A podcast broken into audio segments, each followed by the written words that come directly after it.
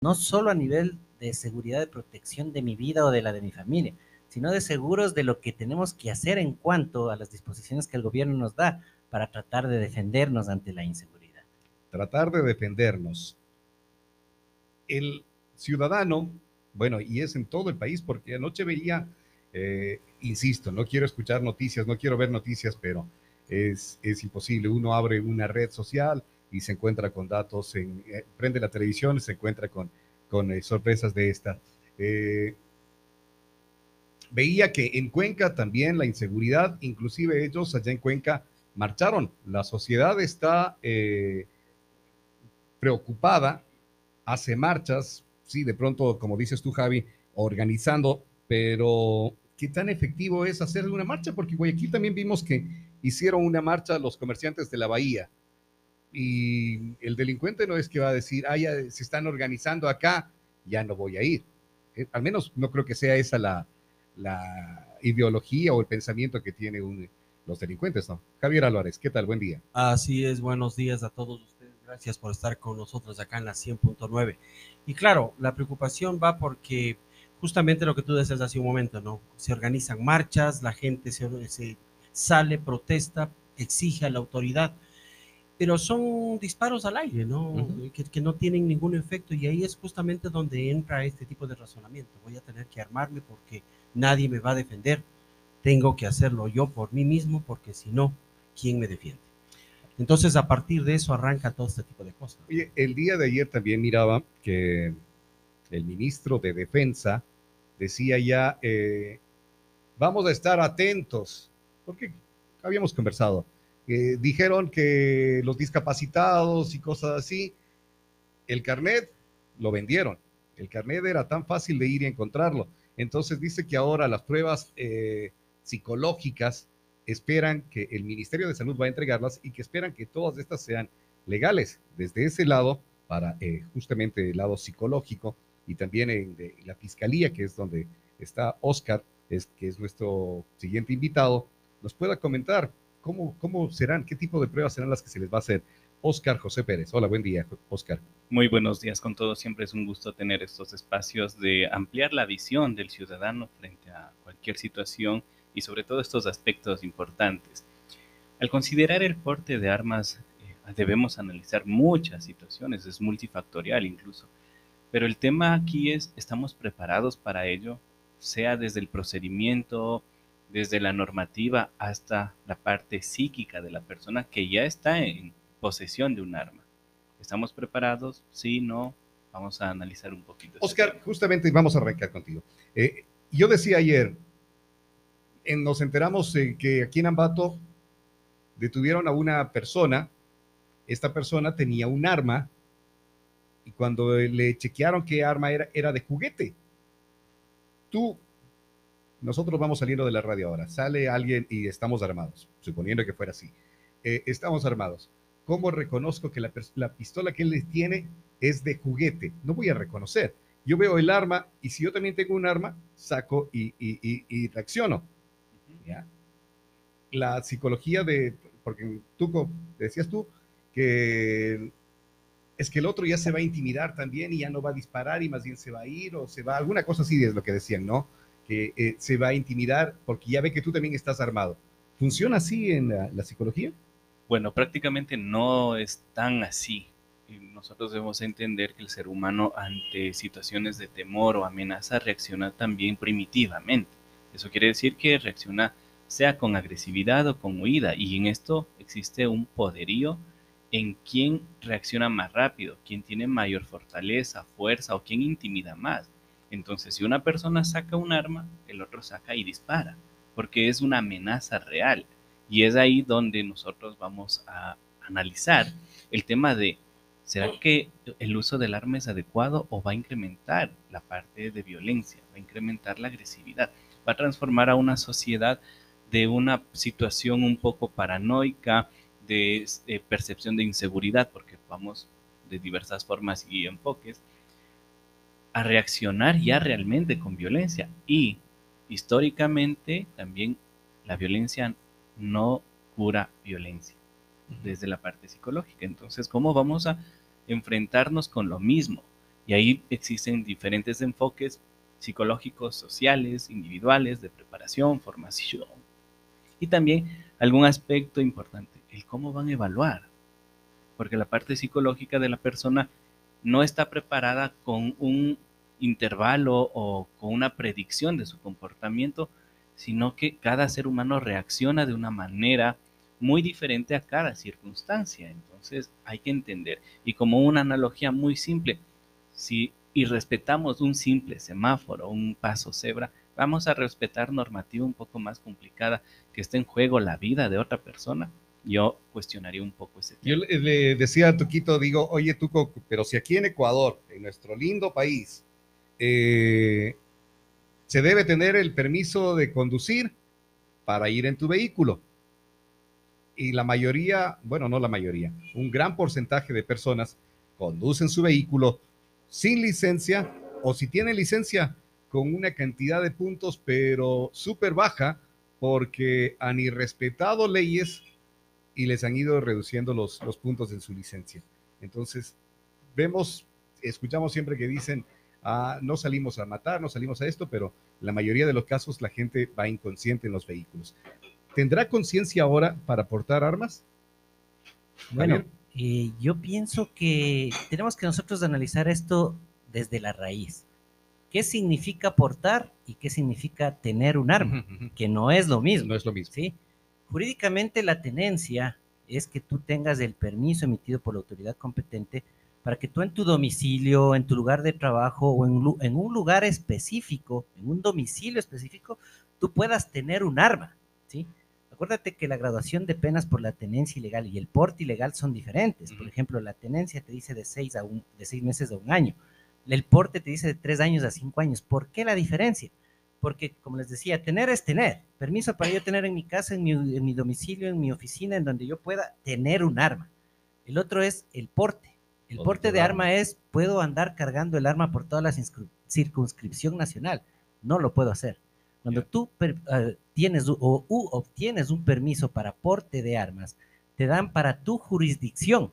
Es decir, tú vas a poder tener tu, tu, arma, si es que logras tener el permiso, aquí en la provincia de Tungurahua, o donde tú le digas al, a la autoridad competente cuál es tu lugar de residencia o tu lugar de trabajo, donde necesitas portar el arma.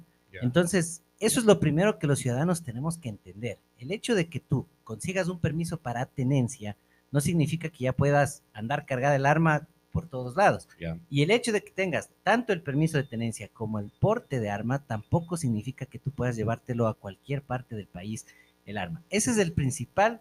Eh, Primer dato que hay que aclararle, ¿no? Por que supuesto, lo habíamos estado comentando contigo. Eso es lo primero.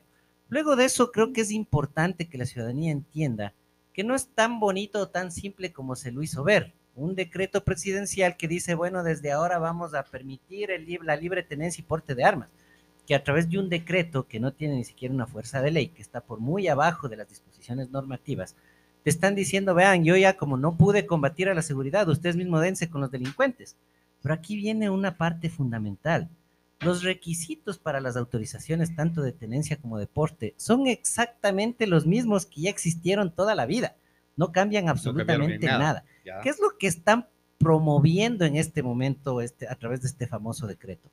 Que ya la viveza criolla empiece, porque ya incluso en redes sociales se está viendo, eh, realizo gestiones para, para, obtener permisos para tenencia y porte de armas.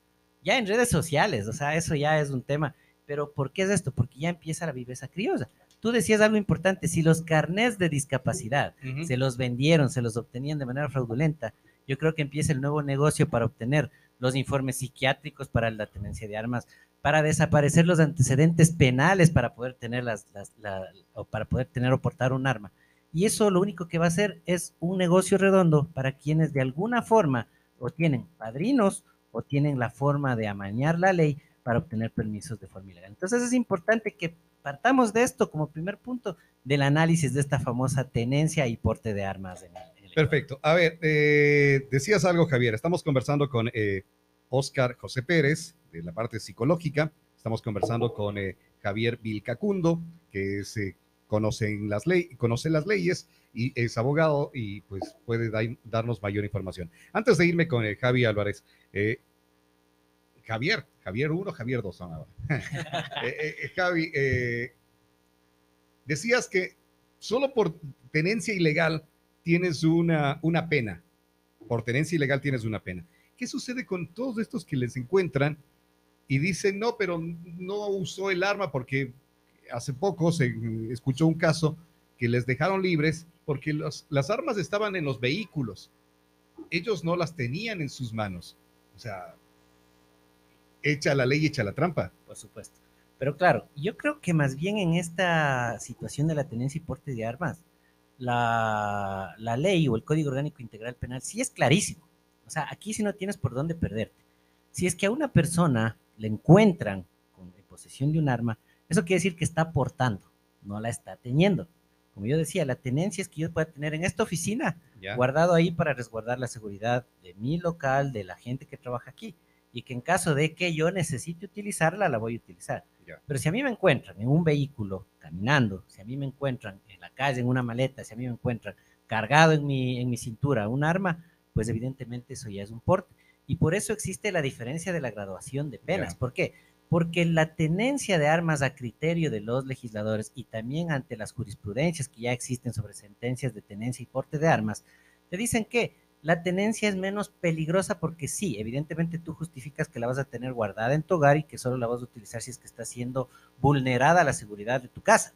Pero cuando tú estás portando los análisis psicológicos, y ahí tal vez Oscar no me va a dejar mentir, indican que una persona que está portando está más propensa a reaccionar y a disparar en cualquier momento. Lo que decía Oscar es verdad. Si es que alguien te saca una pistola, si tú tienes otra, lo primero que vas a hacer es disparar. Dicen que el que da primero gana dos veces, ¿no es cierto? O pega dos veces. Entonces, la reacción natural de un ser humano, y eso lo dicen ya los informes psicológicos en sentencias de, de- de tenencias y porte de armas, es que la persona reacciona ante la- el estado de necesidad que tiene. Y ojo, más adelante vamos a tener que hablar de qué es lo que pasa si cuando yo ya tenga un- o cuando yo porte un arma y disparo, cuando yo quiera decir si fue una legítima defensa o tuve un estado de necesidad, para ver qué es lo que piensan las autoridades judiciales ante esta situación. Eso lo Vamos- vamos a hablar más. Vamos a irnos a eso. Javier Álvarez. El, el Javi decía, eh, no, es que yo sí quiero, porque eso me va a dar cierta seguridad, cierta tranquilidad para Claro, por moverme por la calle. Hola, Javi. Yo, yo, yo recuerdo, recuerdo lo que tú dices, ¿no? Que es el, el tema este de, de esa sensación de inseguridad que a uno le, le- le nace.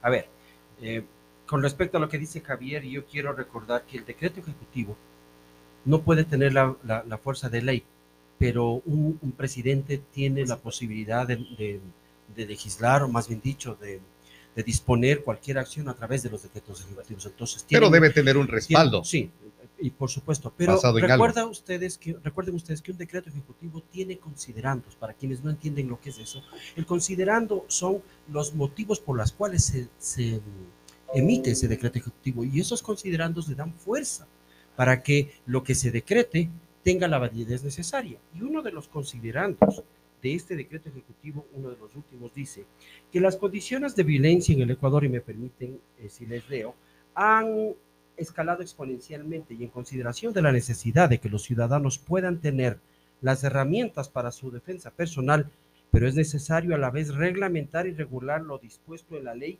que permite el porte y tenencia de armas para defensa personal. Es decir, aquí ya está justificando esto que hace un momento tú Pero, decías. pero básicamente Sí. es eh, lo que ya conocemos, ¿no? O sea, pero un, un sustento, sustento.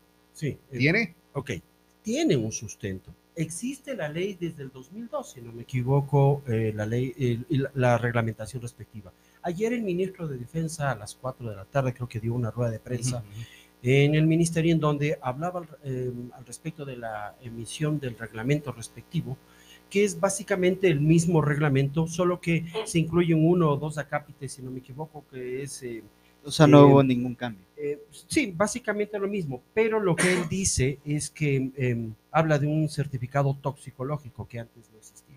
Eso es nuevo dentro de esta legislación. Pero es justamente lo Sí, que pero decíamos. independiente de Echa eso, la ley y echa la trampa. así es. Yo quiero dejar a un lado la parte legal, la parte que puede volverse leguleya, e incluso lo que tú decías, Javier, hace un momento, en la parte esa de la viveza criolla. Dejemos todo esto absolutamente a un lado y centrémonos en el comportamiento, en si estamos preparados para poder asumir una responsabilidad tan grave de naturaleza. No existen estudios a nivel nacional sociológicos en donde se vea si la población está en condiciones de eso. Me parece que no va a ser necesario ahondar mucho para llegar a saber eso, pero, pero la, mes, la mera sensación de poder actuar y de poder defenderse ya le permite a la persona enfrentar a la violencia en otras condiciones. Pero eso de eh, la, la, mera el, el sentimiento, sensación, la sensación, sensación, la mera sensación de poder actuar. La semana anterior mirábamos en redes sociales que a un agente de tránsito le atacaban, le golpeaban. El rato que la gente de tránsito se defendió, oye, déjale que ni sé qué. A eso voy. Porque es la sociedad la que está así en vez de respetar a alguien que está eh, consumiendo licor en un vehículo, no puede hacerlo, tiene que ir detenido. En vez de respetar, va a la agresión. Imagínate que la persona tiene un arma porque se siente segura, pero al calor del licor, como tenía el arma o tiene... Lo que dijo Javier Vilcacundo es, es muy claro. Podemos tener el arma, pero Ecuador somos el país más irrespetuoso podemos tener eh, la tenencia, pero vamos a ir portándola. ¿Y qué tanto va a resolver esa sensación de seguridad con la, la cabeza de las personas? Al menos vas a tener el derecho o el acceso, la posibilidad del acceso, que es bien complicado porque tampoco es que va a ser fácil. Claro, puede ocurrir la, la, la, viveza criolla que decía Javier, pero al menos tienes esa posibilidad, que va a demorar, por supuesto que sí, que cuesta un arma, pero, entre dos mil y cinco mil dólares, porque no puedes excederse de los 9 milímetros. Y mientras dura eso, mientras, a ver, ¿qué tiempo crees, eh, Javier? ¿Qué tiempo crees en el que se emita la, el reglamento, se emita todo, te entreguen el permiso? ¿Qué tiempo crees que... En un vale? año como mínimo desde de lo ya. que estamos. 365 o sea, no es que días. Te dan así de no es que te dan tan rápido. Ya, ¿no? 365 días. Eh, En tres meses tenemos como 500 muertos eh, por mes. Mañana te pueden asaltar. 500 muertos por Así mes es. en tres meses. Uh -huh. 12, vamos a tener 6 mil muertos más. En el tiempo que va a durar esto, no hemos solucionado nada. Se han incrementado las cifras de asesinatos. Estoy de acuerdo con eso. Estoy totalmente de acuerdo con eso. Y además, ahora tú también vas a tener, eh, el rato que ya tengas en, en, un año el arma, va a haber la, la, la respuesta de más delincuentes también. Por. Porque te van a robar tu, tu arma también. Mira, yo quiero hacer. Si a la policía le robaron el, los armas. Claro. Quiero hacer alusión a algo muy importante respecto a lo que decía el tocayo Javi. Mira, ¿cuál es el problema de, de, de que esto se haya emitido a través de un decreto? Que los decretos por fuerza normativa están por abajo de lo que dice la ley. ¿Qué pasa cuando tú, porque acordémonos de algo, dicen que de músicos, poetas y locos todos tenemos un poco. Yo sí veo, si tengo un, permiso para tenencia o porte de armas y veo que algún miembro de mi familia, mis hijos, mis padres, cualquier situación, o yo mismo estoy en riesgo, yo voy a sacar la pistola y, la, y voy a activarla. O sea, creo que eso es una reacción natural. Pero cuando mi reacción se vaya a judicializarse, vamos a ver si es que este decreto me defiende frente a lo que dice el Código Orgánico Integral Penal respecto a los delitos o tentativa de delitos que puedes cometer por el hecho de accionar tu arma. Acuérdate, puede haber lesiones, puede haber eh, homicidio, puede haber asesinato, y si no le logras matar a una persona, por lo menos te vas a ir con grado de tentativa de homicidio o asesinato. Y en ese momento tu defensa técnica o tu abogado no va a poder decir nada respecto a que el decreto fue presidencial y aquí está y me dijeron que yo puedo utilizar. Los jueces te van a hacer el análisis jurídico, que ya existe jurisprudencia inclusive emitida por la Corte Nacional de Justicia respecto al hecho de que el estado de necesidad o la legítima defensa significa que tú tienes que estar en igualdad de condiciones frente al delincuente y de que sea evidente que tú evitaste que se cometa un delito en contra tuya o de alguna persona. ¿Cuál es el problema? Que el 99% de sentencias en este país le han dado la razón a la delincuencia y nunca han hecho válido la legítima defensa o el estado de necesidad de una persona. Y eso no va a cambiar con el decreto. Entonces nosotros tenemos que estar conscientes y más adelantito podemos ahondar en el hecho de que incluso, acuérdate que existe esto y creo que todos cuando fuimos jóvenes vivimos esta situación. En una gresca o cuando alguien te cae mal, cuando eres guambra, y te dicen, acuérdate que si tienes 18 años para arriba ya puedes tener un arma, ¿no? Según el decreto. Puedes pedir, si te dan el permiso, lo tienes. ¿Qué pasaba en las famosas broncas que tenías cuando eras guapo? Siempre hay uno que te dice, oye, dale, oye, sácale la madre, vamos, yo te acolito. Eso, ante el uso de un arma, te puede decir, dale en las patas, porque ¿qué es lo que dice normalmente? ¿Ves? Si es que yo veo un, un- un ladrón, si es que un choro viene acá o se meten a mi casa, por lo menos le voy a dar un tiro en las patas. Ese es el, el lenguaje Ujú. popular, ¿sí o no? Sí, sí. Entonces, que el Oscar venga y me diga, oye, Javi, dale, yo te acolito, pégale un pepo, hermano. Yo le voy a dar. Yo voy a estar incluido en un presunto delito. Pero el Oscar también por instigarme, también se va a ir preso por haberme dicho, oye, dispárale. Ah, Entonces, todas esas situaciones Eso es- son eso- que la gente no analiza respecto al que qué chévere. Yo estoy de acuerdo.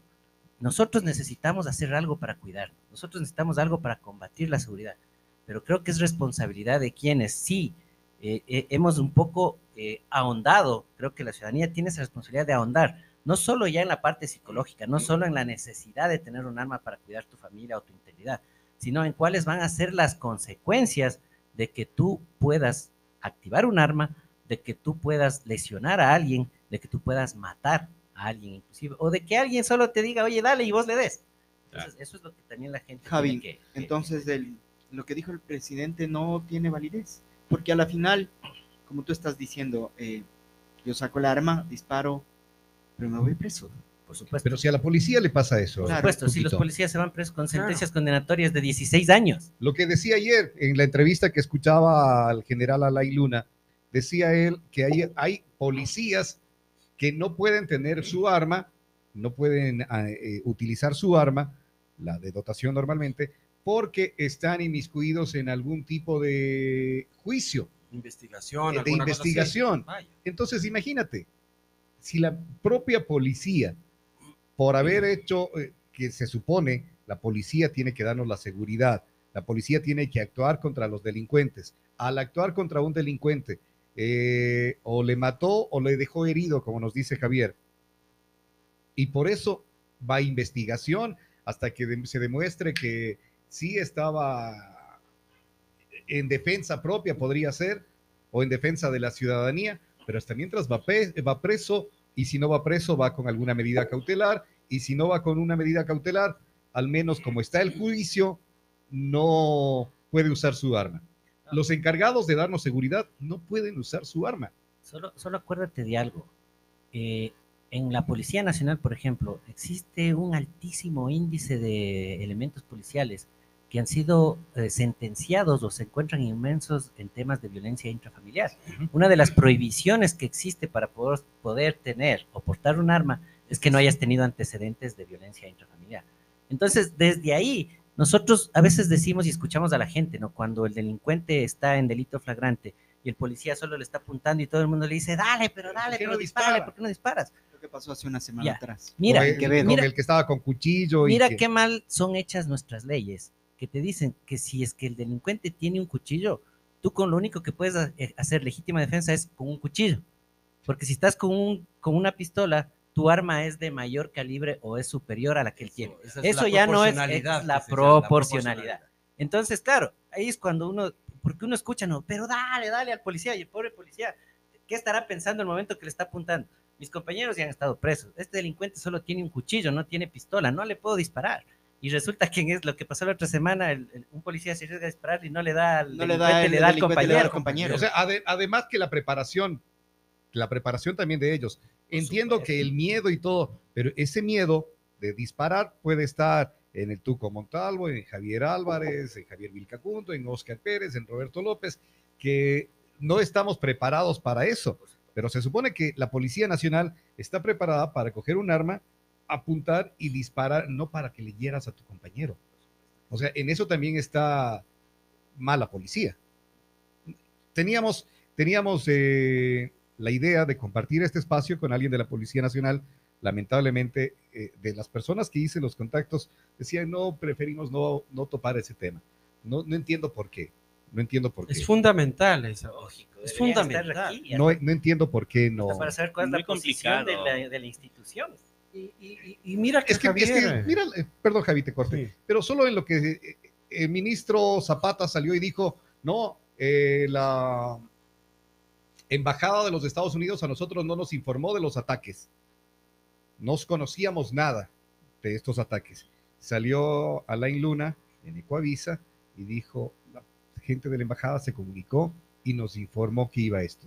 Entonces, al final, ¿quién tiene, quién tiene la razón acá? ¿La Policía Nacional que sí les informaron? ¿O el ministro que dice no nos informaron? ¿A quién le vas creyendo? Entonces, como que no pueden, no pueden eh, dar una mayor información de aquello. Pedimos también la presencia de uno de los eh, personeros de acá, de la autoridad en la provincia. Eh, tenía algo que cumplir, ¿no? Por eso no, no podía estar el día de hoy. Dijo, soy eh, carta abierta cuando ustedes gusten, pero justo mañana no puedo. Que nos hubiera gustado eh, eh, el, el que esté acá Tengo para, fútbol. para escuchar, claro, Tengo fútbol. para escuchar cuál es eh, la posición que tiene en eso, porque inclusive él es ex policía, para que nos hubiera podido contar qué es, cuál es el pensamiento del policía, cuál es eh, eh, el accionar que tienen que hacer ellos y cómo se sienten respaldados ahora. Pero Sí. nada de esto eh, va funcionando. Nada de esto va funcionando. ¿Cómo vamos a hacer ahora con las, las personas que quieren tener el arma? Tuquito decía, quiero tener arma. Sí, yo sí quisiera. Sí. Pero- Gaby también. Yo. Lo que dijo, lo que dijo el Oscar el otro Javier día. también. Creo Disparas. que tenemos la necesidad, pero qué responsabilidad que vamos a tener cada uno de aquellos que decidamos y logremos, si es que es el caso, tener un arma. Y las consecuencias. ahí sí, Oscar, creo. Solo yo tengo una Sí. duda que siempre la he tenido incluso en temas ya de litigios, estimado Oscar. Es el tema, ¿cómo es el análisis? Porque, mira, en estos casos, eh, una de las pruebas fundamentales son los informes periciales y el sustento del perito que hace respecto al examen psicológico, pero en otros temas hay examen psiquiátrico y yo hasta el día de hoy no avanzo a distinguir cuál es la diferencia entre el examen psicológico y el examen psiquiátrico, pero tiene que haber una diferencia sustancial bastante complicado. Pero bueno, eh, sé que todo esto del porte de armas y, y tenerlo en la casa, portarlo, atraviesa muchas cosas, pero hay algo importante aquí, que no se analiza otros aspectos más allá de lo legal. Ejemplo, hablan de la violencia intrafamiliar como antecedente, pero muchos no denuncian. En el contexto familiar no es denunciado. ¿Qué pasa? No hay antecedente. Hablamos de la parte del toxicológico, cuando el tipo de sustancias se demora tres días, una semana en salir. ¿Qué pasó? Dejó de consumir y listo, pido el permiso en ese momento y listo, eh, hay cómo escaparse. Pero aquí no corresponde y vemos los vacíos legales también, pero no vemos el análisis eh, social, tampoco vemos un análisis transgeneracional que también es muy importante, donde yo en mi familia le educo de una forma diferente al menor, le educo en violencia tal vez, entonces por más que las pruebas psicológicas, psiquiátricas, paso la parte legal, resulta que mi formación, mi estructura psíquica es reaccionar impulsivamente. Entonces, ¿qué pasa? Cuando hacemos la valoración psicológica no determinamos antecedentes, sino el estado mental actual. ¿Y qué pasa? Es muy manipulable. Entonces, aparte de eso, también hay que ver la, eh, la situación de qué pruebas psicológicas se están tomando.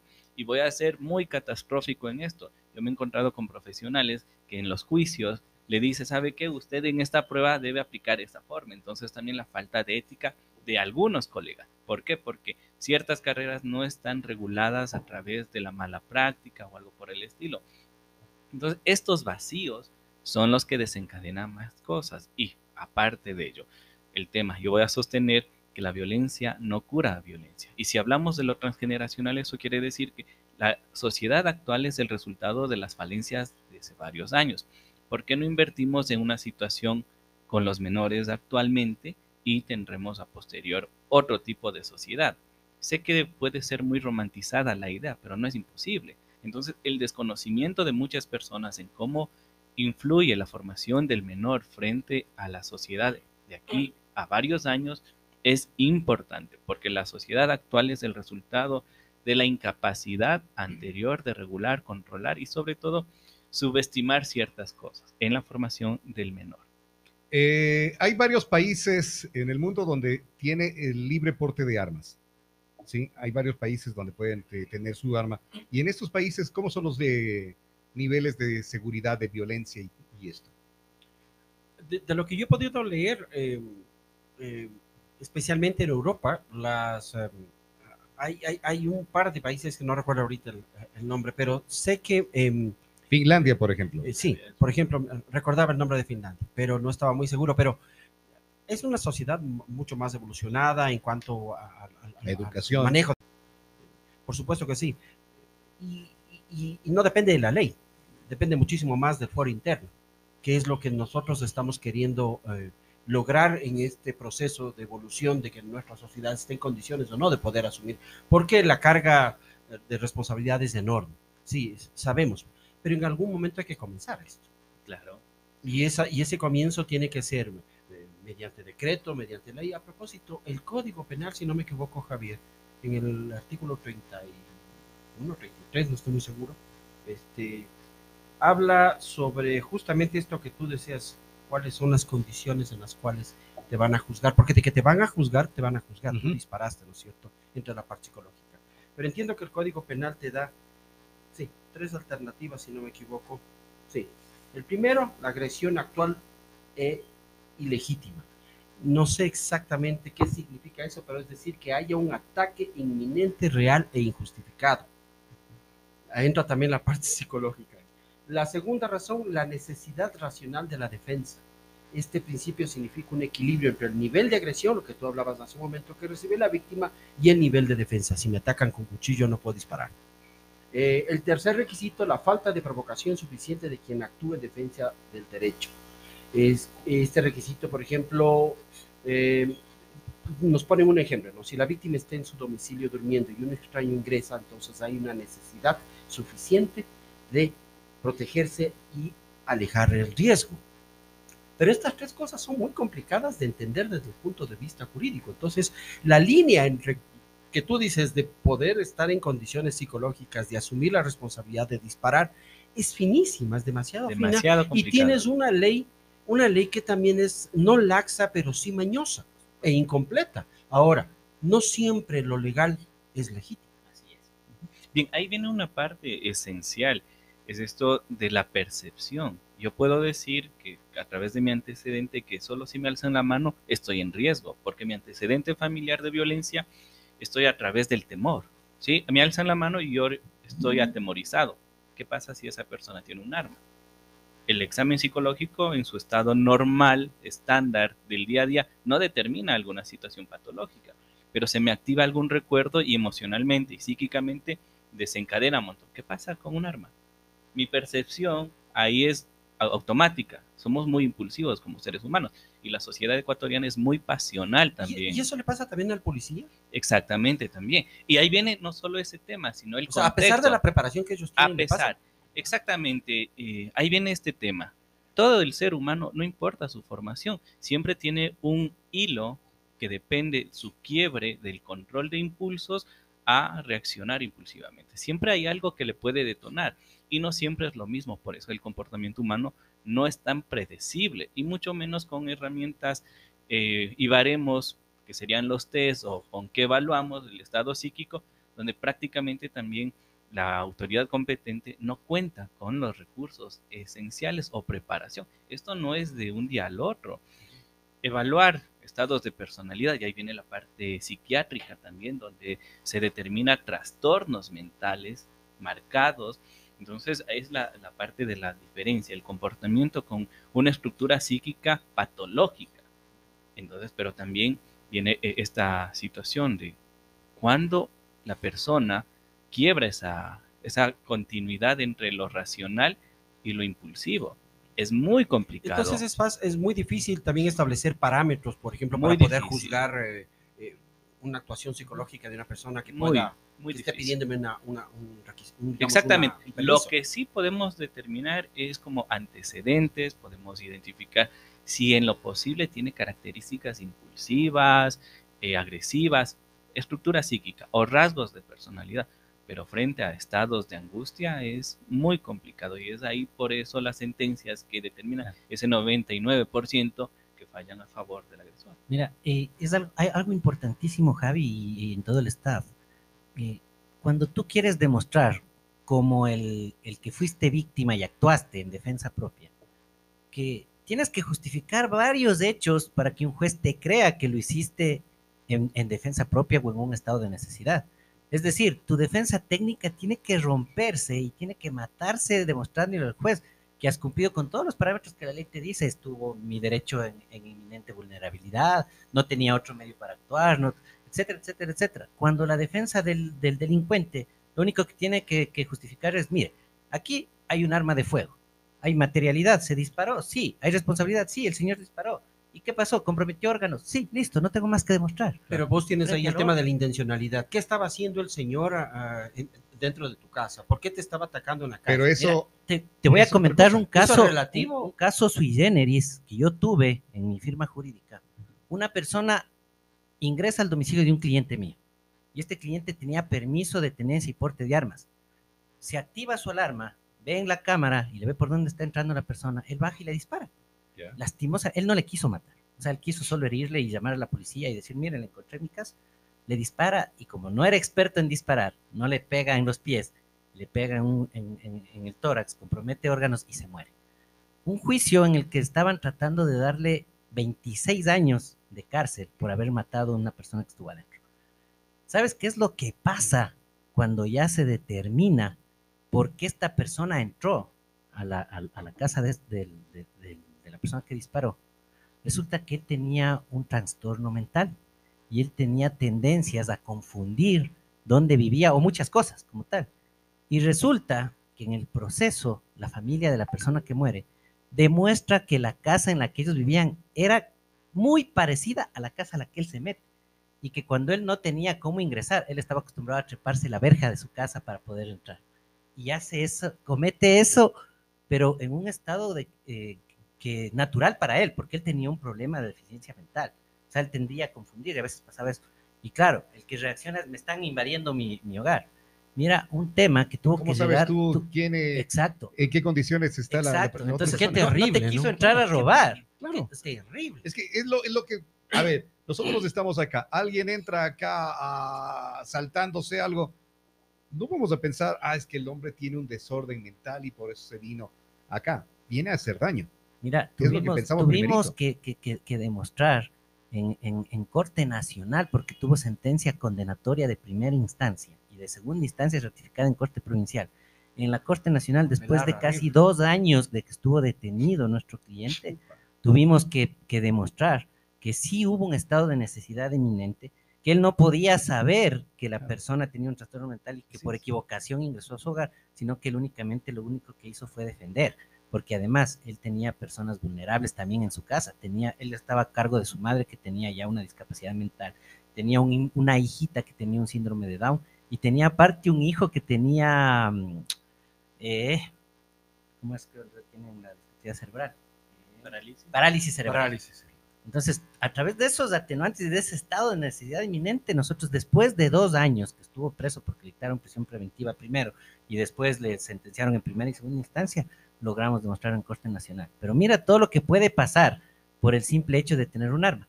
Si no tenía el arma, quizás él salía a ver, o quizás se ponían a buen recaudo y todo, y veían que el señor no era peligroso. Eso está solamente para las películas. Imagínate, ¿no? es, pero eso claro. es más común de lo se que te imaginas. Claro. Eso es más común de lo que te imaginas. Mira, yo tenía, y, y ya haciendo alusión a esto para no, no alargarme mucho, incluso cuando yo me acuerdo una, una época cuando éramos guambras, tenía un amigo mío, buen amigo mío, que tenía una enamorada que el papá no le dejaba tener enamorada. Y mi amigo se metía todas las noches, un ratito, una media horita, se trepaba a la verja, entraba a visitarle y se salía por la casa de al lado. Y un día le cogieron en una fiesta en la casa de al lado pensando que era delincuente. Y claro, él tuvo que decir, ah, yo soy el enamorado de la señorita que vive aquí al lado. Tuvo que, tuvieron que llamarle a la señorita y preguntarle a su enamorado. Sí, sí, él es mi enamorada. Le soltaron. Pero imagínate, si es que es bueno, te estoy hablando de, de, de 20 años atrás. Si es que eso sucedía ahorita, y si es que eso sucedía con alguien que tiene un arma en esa fiesta, ¿qué iba a pasar con el pobre Wambra que se, se, saltó solo para que el papá de la enamorada no le cache que está visitándole clandestinamente? Hmm. O sea, cosas que en la vida real suceden. En la vida real suceden. Justamente lo que decíamos y lo que por lo que decidimos hacer este espacio, eh, el que nos dejamos nublar o nos alegramos simplemente con que vamos a tener un arma, vamos a tener un arma y vamos a defendernos, pero las implicaciones es lo que te va a poner a pensar, le va a poner a pensar a muchísimos de que eh, hago o no hago. Pese a todas estas cosas, ¿tú cómo le ves ahí como, como ciudadano? Eh, por supuesto que es complicado. No creo que arrancamos el programa justamente indicando esa complejidad en donde hay demasiados factores aquí en juego que la gente todavía ni siquiera las percibe. Eh, no solamente el hecho de la sensación de seguridad, pero yo siempre me trato de ser pragmático en estos temas. El día de ayer mueren, o antier, mueren tres funcionarias de la penitenciaría el rato que estaban almorzando. Llegan tres Que habían tipos sido amenazadas que ya. habían sido amenazadas, llegan y, y ni siquiera pudieron tomar eh, toda la sopa. Murieron en el acto, con armas, ¿no? Eh, eh, matan eh, a diario en, bueno, está ocurriendo en todo, en todo el país. El día de antier me cuenta una amiga, Jimena Gavilanes, ex productora de un canal de televisión de Quito, que les escopolaminaron en cinco minutos y ella nunca se dio cuenta y aparece tres horas más tarde en Carapungo, cuando ella estaba en la 6 de diciembre y no se acuerda de nada. Bueno, les robaron equipos y todo en esos Eh, días a los mismos periodistas. Absolutamente, y luego utilizaron su información para, para estafar a un montón de gente. Es- Está metido en un lío terrible, por cinco minutos de haberse subido en un bus porque estaba lloviendo en Quito. Entonces, todos estos antecedentes, todas estas circunstancias que rebasan la convivencia diaria a la que estábamos acostumbrados vivir nosotros en todas las ciudades del país, porque ni siquiera en Guayaquil había un nivel de, de violencia tan fuerte, son las que provocan estas circunstancias. Oye, pero ¿no será que provoca también esto la- las autoridades, la, la inoperancia de las autoridades? Porque acuérdate tiempo atrás, cuando el presidente Lazo cogió y dijo, eh, no, pero no se alarmen, la inseguridad o la delincuencia que está acá todavía es baja comparada con lo que vive México. Comparado, eso sí es delincuencia, eso sí es criminalidad. Acá no. Después ya cambió el discurso y dijo, no es el Ecuador, es Guayaquil lo que tienen esto. Pero, y así hemos ido dejando que pase, que pase, que pase, que pase. Yo me mantengo en que quienes deben tener el- las armas, todas las garantías para poder actuar, es la Policía Nacional. O sea, yo creo que eh, en vez de crear o modificar una ley, un reglamento o lo que sea para que el ciudadano se defienda, es reforzar las leyes para respaldar al policía que está actuando en beneficio de la ciudadanía, en capacitarle mejor a la policía, en dotarle mejor eh, eh, eh, armas, chalecos, en todo, Yo creo que- dotarle a la policía. Yo creo que una discusión en ese sentido que debería buscarse de alguna manera es la posibilidad de no politizar las fuerzas del orden. Porque esto viene ocurriendo mucho más atrás que Claro. lo del presidente Lazo. Esto viene ocurriendo desde hace mucho tiempo. Entonces, Siempre. tú tienes un ejército en donde los comandantes tienen una designación política. Tienes un comandante de la policía cuya designación sale del Ejecutivo. Entonces, no será tal vez el momento de que esos cuerpos de seguridad, correcto, o al gobierno de turno. Ajá. Entonces, ¿no será más bien que esos cuerpos de seguridad puedan tener una cierta independencia en donde realmente lo que- el que llega es aquel que realmente está en condiciones de poder manejar una política de seguridad, tomar el, tema de la que tú habla- hablabas hace un momento, campañas de concientización, trabajar con los jóvenes, impulsar ese tipo de cosas, eh, hacer una buena coordinación con, con- la justicia y evitar que, que ésta se tuerza y que los esfuerzos de un policía lleguen y, y- se mueran en, en- la playa de un juez que dice aquí no hay elementos, la ley está muy clara, yo aplico lo que se, se presentó por parte de fiscalía, no existen elementos, chao, vaya nomás, usted queda libre. Entonces, ¿no será tal vez el momento de que esos cuerpos de seguridad comiencen a dejar de ser políticos y vuelvan a ser técnicos Oye, como antes? ¿Crees tú? Javier también tiene su lado político. ¿ya? Eh, ¿Crees que ese no es un eh, interés del político en querer hacer estas reformas que, por ejemplo, eh, Javier Álvarez nos, nos comenta? Por supuesto, mira, yo hace un momento estuve en otro medio de comunicación y hablaba precisamente de esto y decía, los ciudadanos somos tan irresponsables a veces que nunca nos damos el tiempo de leer los planes de trabajo que tienen los candidatos. Así es. Y veamos quién del, por ejemplo, a nivel nacional, no voy a hablar solo a nivel local, cuántos de los candidatos, alcaldes y prefectos, hicieron un verdadero plan que luche contra la seguridad o la inseguridad. Aquí estamos acostumbrados a escuchar a las autoridades decir, esa no es mi competencia, y dejarle solito al presidente, y eso es lo que le está pasando ahorita al presidente, todo el peso al presidente de la República. Cuando, bueno, se ha hablado mucho de, y se ha demostrado que la seguridad es competencia de absolutamente todos. Entonces, políticamente, yo pienso que los ciudadanos estamos ahorita a la deriva de saber si elegimos un presidente en seis meses si elegimos una nueva asamblea en seis meses, o qué va a pasar después de juicio político, si se va a aplicar muerte cruzada o no. ¿Qué va a Pero ya tenemos que estar, que tenemos que estar ya conscientes de ver cuáles van a ser los futuros cuadros para asambleístas en las próximas elecciones, sean en seis meses o sean en dos años. ¿Por qué? Porque los asambleístas son los principales gestores y representantes de las provincias para proponer este tipo de reformas legales. O sea, yo creo que un candidato a la asamblea, el primer plan ahorita, hoy por hoy en el país, tiene que ser un excelente plan de seguridad para que sea reformada todas las leyes que tienen que ver con la seguridad ciudadana. Pero también en esto es como los concejales acá en las, en las ciudades. Yo voy a tener esta idea, yo voy a hacer, yo voy, pero y llega solito. Y no encuentra, El de- apoyo. claro, de dónde tomarse de la mano para ir, a- e ir avanzando. Sí, mira, O sea, porque la conciencia del político es su bienestar, nada más. Evidentemente, yo, yo, yo escuchaba el otro día a un expresidente de la República que decía, y le daba la razón, pese a que discrepo completamente con, con él, Dale, no. pero él decía, oye, lo único que hacen los asambleístas hoy por hoy es cuidar su puestito. Sí. Entonces, el cuidar su puestito implica, no alzo, alzo la mano cuando tengo que alzar, no propongo nada. Asambleístas que han presentado cero proyectos de leyes en toda su gestión, no solo esta vez, sino hace muchos años atrás. Entonces, le daba la razón y decía, sí es cierto, van a cuidar el puestito. Pero yo les pregunto a todos, ¿qué criterio tendrías de un asambleísta, por ejemplo, de Tungurahua, que se ponga en la palestra nacional y diga, este es mi proyecto de seguridad que he presentado a la Asamblea y los intereses políticos de otras tiendas políticas dicen que no da paso? De los cuatro, ¿cuál? Ninguno. Ninguno. Pero ¿qué percepción tendría si es que un asambleísta, sea quien Ah, sea, pues se para y dice, cambies mire, la percepción. miren país, ni siquiera solo Tungurahua, miren país, este es mi proyecto de seguridad ciudadana. Pero los intereses políticos no me han dado paso, Pero, y ahí Pero no aquí viene, está. Ahí no viene la bancada también. evidentemente. Porque eh, el político de, de, qué sé, de Tungurahua se debe a un jefe de la bancada a nivel nacional y, Y- no le dejan actuar eh, por sí solo. una cosa importante de lo que tú dices en este momento. De los cuatro asambleístas que tenemos aquí en Tungurahua actualmente, tres, ¿Que son quiénes? ¿Que son tres representan a las dos mayores fuerzas políticas del país y a las dos mayores bancadas en la Asamblea Nacional. O sea, sus- ¿Crees que no se pudo haber hecho algo respecto a la seguridad si es que se hubiese planteado una verdadera, un pro- verdadero proyecto de reforma frente a la, a la seguridad? Aprovechando esa coyuntura política de ser las dos tiendas políticas más importantes y con mayor peso actualmente en el país. Estamos hablando de Pachacuti y de la Revolución Ciudadana, hoy llamada UNES actualmente en la Asamblea. ¿Quiénes son los asambleístas de Tungurahua? Rosa, Rosa Belén Mayorga, Mayorga, eh, Cristian Este, Yucaya, Rosa Yucaya, Mayorga, que fue de eh, UNES. UNES. Ya. Cristian Yucaya, Pachacuti. es Pachacuti.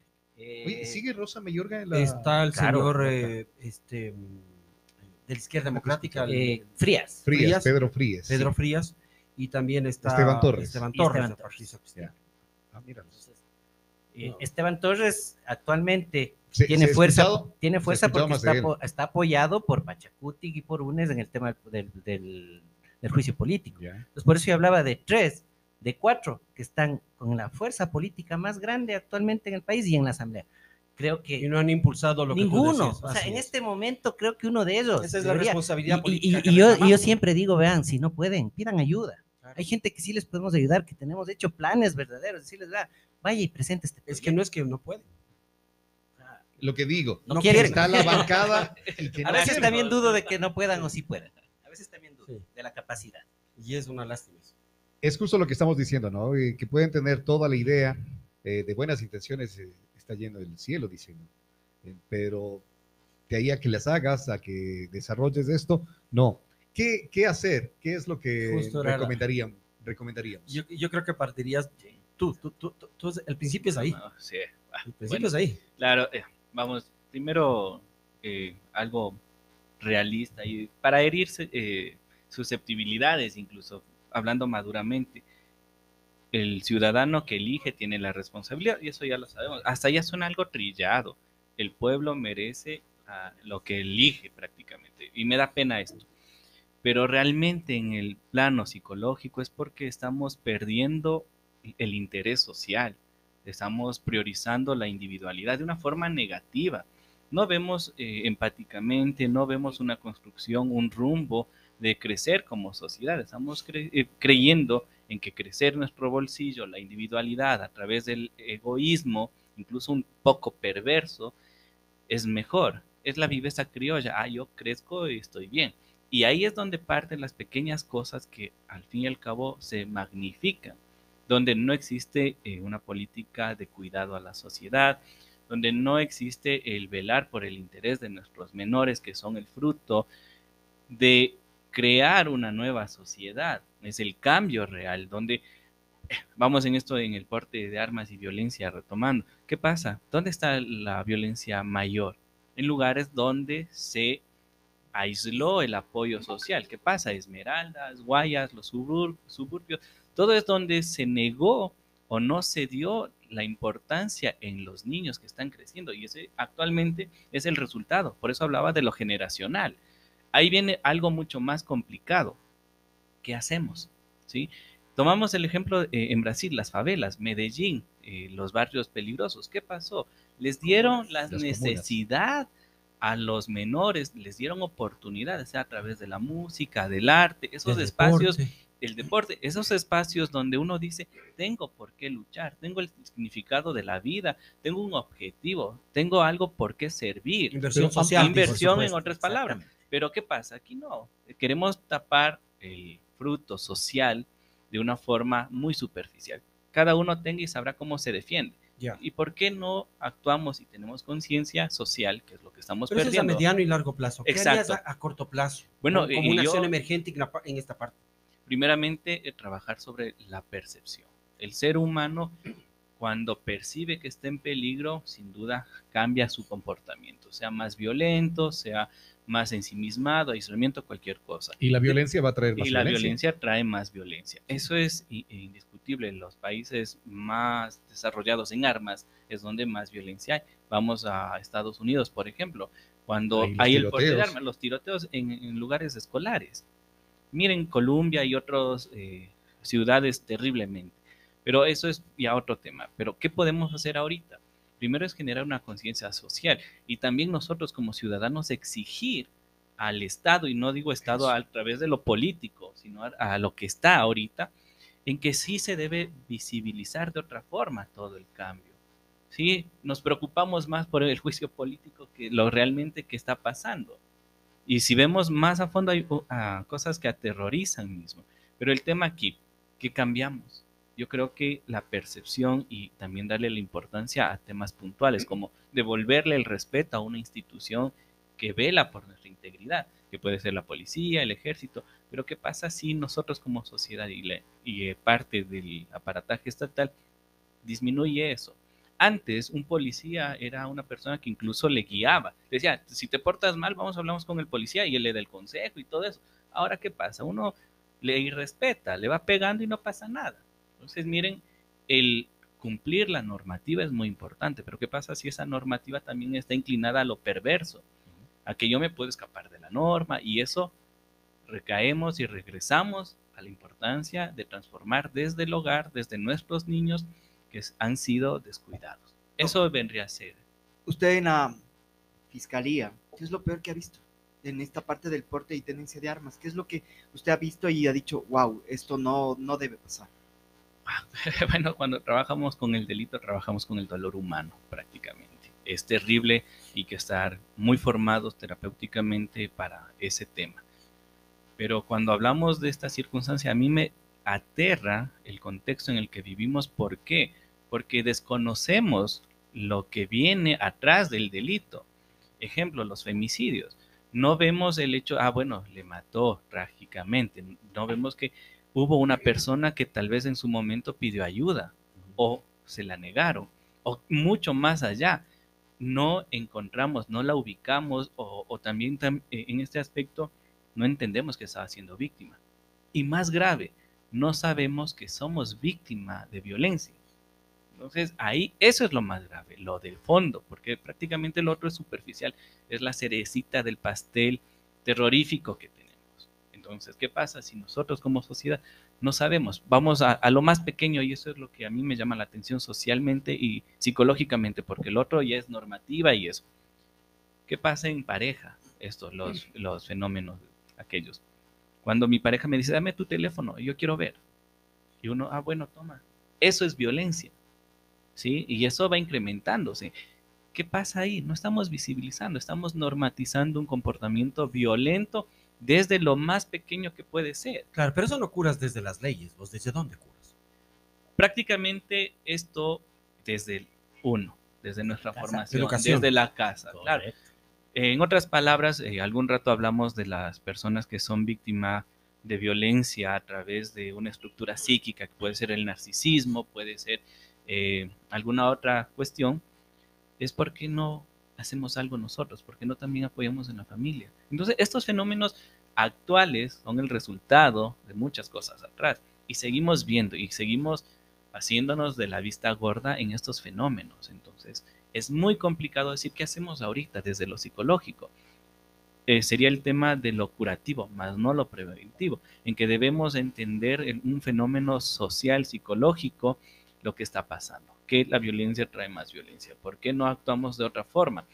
¿Por qué no encontramos una salida en salud mental que también no es solo, bueno, son agresiones, cosas, el psicólogo sabrá o el contexto de salud mental. Esto es integral, es multifactorial. No es solo, bueno, sabrá la policía, sabrá acá. Hay que trabajar. Si uno va a afrontar un problema, no solo lo superficial, sino también encontraría un contexto. Saber ¿Alguna- qué más opciones ¿Alguna podemos historia tener. de que haya alguien disparado y le haya dicho yo no quise hacerlo? Prácticamente no. En ese caso, no, no. eh, en- Todos el rato de disparar lo hacen. Bueno, en, en esta parte de yo disparé, yo a- eh, apuñalé o lo que sea como trágicamente es la escena, es porque en su momento se nubló la razón. Y ahí este quería dar este ejemplo. ¿Qué pasa si una persona le encuentra a su pareja, hombre o mujer, siendo infiel? Muchas personas Y han tiene dicho, un arma, ponle, tiene- no, y, y- y ponle y- eso. sin el arma. Tengan un arma. hagamos este escenario sin Ah, el ya, arma. ¿Qué pasa? arma. Uno que es, yo le mato. Claro. Le mato simbólicamente, le, mando a, le mato a golpes o lo que sea. Lo que sea. Y- Mato con la indiferencia. Diferencia. ¿Y qué pasa? Eso, ese decir, le mato, haga cuenta con un arma. Claro. Claro. ¿Y qué valoración psicológica me va o psiquiátrica me va a decir? Ah, bueno, ¿sí? Nuestra legislación no existe eso de, de incapacidad mental momentáneo, tal vez. No, ¿Se da eso? no ¿Incapacidad mental momentánea? el, el acto impulsivo sí le nubla la razón, no tiene reacción. Eh, eh, somos animalitos con raciocinio, qué pero, puedes-. ¿Qué tanto podrías demostrar eso, Javi? Eh, eh, Bueno. incapacidad mental momentánea. Súper difícil. Mira que la normativa incluso es- tipifica que si tú cometes un delito bajo los efectos de alguna sustancia psicotrópica en, en estado alcohólico, puede ser- llegar a ser un atenuante. Claro. Pero los jueces te dicen que eso es agravante. Entonces, de nada te sirve. Mira, qué interesante lo que dice Oscar. Y yo quiero allanarme al tema de la percepción. ¿Qué pasa? Y te voy a hablar en- desde el punto de vista mío como Javier Vilcacundo. Más allá de mi análisis eh, jurídico como profesional del derecho o político como un actor político que soy hoy de la provincia. eh, quiero hablar de esto. Mira, yo tengo tres hijos y uno que está a horas de nacer. Mis dos hijos grandes, bueno, la una ya es mayor de edad, el otro está a punto de ser mayor de edad, pero tengo un hijo que va a cumplir ocho años y tengo un bebé que está a punto de nacer. ¿Qué va a pasar cuando yo tenga un arma en mi casa? Primero, la percepción de mis hijos pequeños va a ser que es normal Es normal. tener un arma. Es normal. Si es que yo algún momento en legítima defensa le disparo a alguien y por suerte los jueces me dicen, si usted actúa en legítima defensa no se va preso, van a pensar que disparar es normal, que no va a pasar absolutamente nada. Si es que por desgracia uno de mis hijos, cuando alguien mayor no esté viéndole lo que está haciendo, encuentra el arma, por juego va a decir, esto es normal. Puede haber un desastre en el hogar, puede matar o se puede matar. Imagínate la percepción que van a tener las futuras generaciones respecto a qué normal es tener un arma y qué normal es disparar. Lo que no va a pasar con mis hijos, con Camila y Mateo, que ya, ya son mayores de edad. Ujú. Ellos nacieron con la presión de que, que miedo tener un arma o con la presión de que si disparas te vas a ir preso. Entonces yo comparto ese tema de la percepción que creo que es el primer punto para cambiar. Luego de esto sí, voy a ser muy claro y creo que en esto la ciudadanía tiene que empezar a hacer conciencia ya. El hecho de que nosotros tenemos que aprender a escoger personas que nos representen, pero que tengan dos cosas fundamentales, capacidad y decisión para transformar la realidad de esta sociedad. Si es que no hay nadie que empiece por hacer algo por la sociedad, lo único que estamos condenados es a que cada vez nos vamos a ir de tumbo en tumbo y cada vez esta sociedad va a ser peor. Yo no me, no le tengo miedo a decir lo siguiente. Estamos casi, casi como los Colombias de los años 80 y 90. Ujú, Es como estar viendo las series que de, de narcos. Está pasando absolutamente todo lo que pasaba en las épocas de los 80 y 90. Pero- Y, y eso, claro, lo que decía Oscar, ¿no? Empezaron a tratar de dar un tipo de apoyo social para cambiar esta realidad. Pero ¿cuál es la realidad actual del Ecuador? Bueno, Colombia tuvo éxito, relativamente, para lo que vivieron en 80 y 90. Llegaron a tocar fondo para llegaron poder... fondo. Estamos topando Lo fondo. que nosotros, Estamos- justo iba a eso, lo que le está pasando al Ecuador es que en po- tan poco tiempo estamos llegando a topar fondo. El problema de topar fondo son las consecuencias que vas a tener de ese hecho de haber topado fondo. Lo que sí se podría evitar con buenas políticas, lo que sí se podría evitar con decisión. Y lo que decía Javi, la autonomía e independencia de los entes llamados a cuidar la seguridad del ciudadano tiene que ser una realidad eminente, pero ya, ¿sí? Tiene que, tienen que divorciarse completamente las altas esferas de la policía y de las Fuerzas Armadas del gobierno.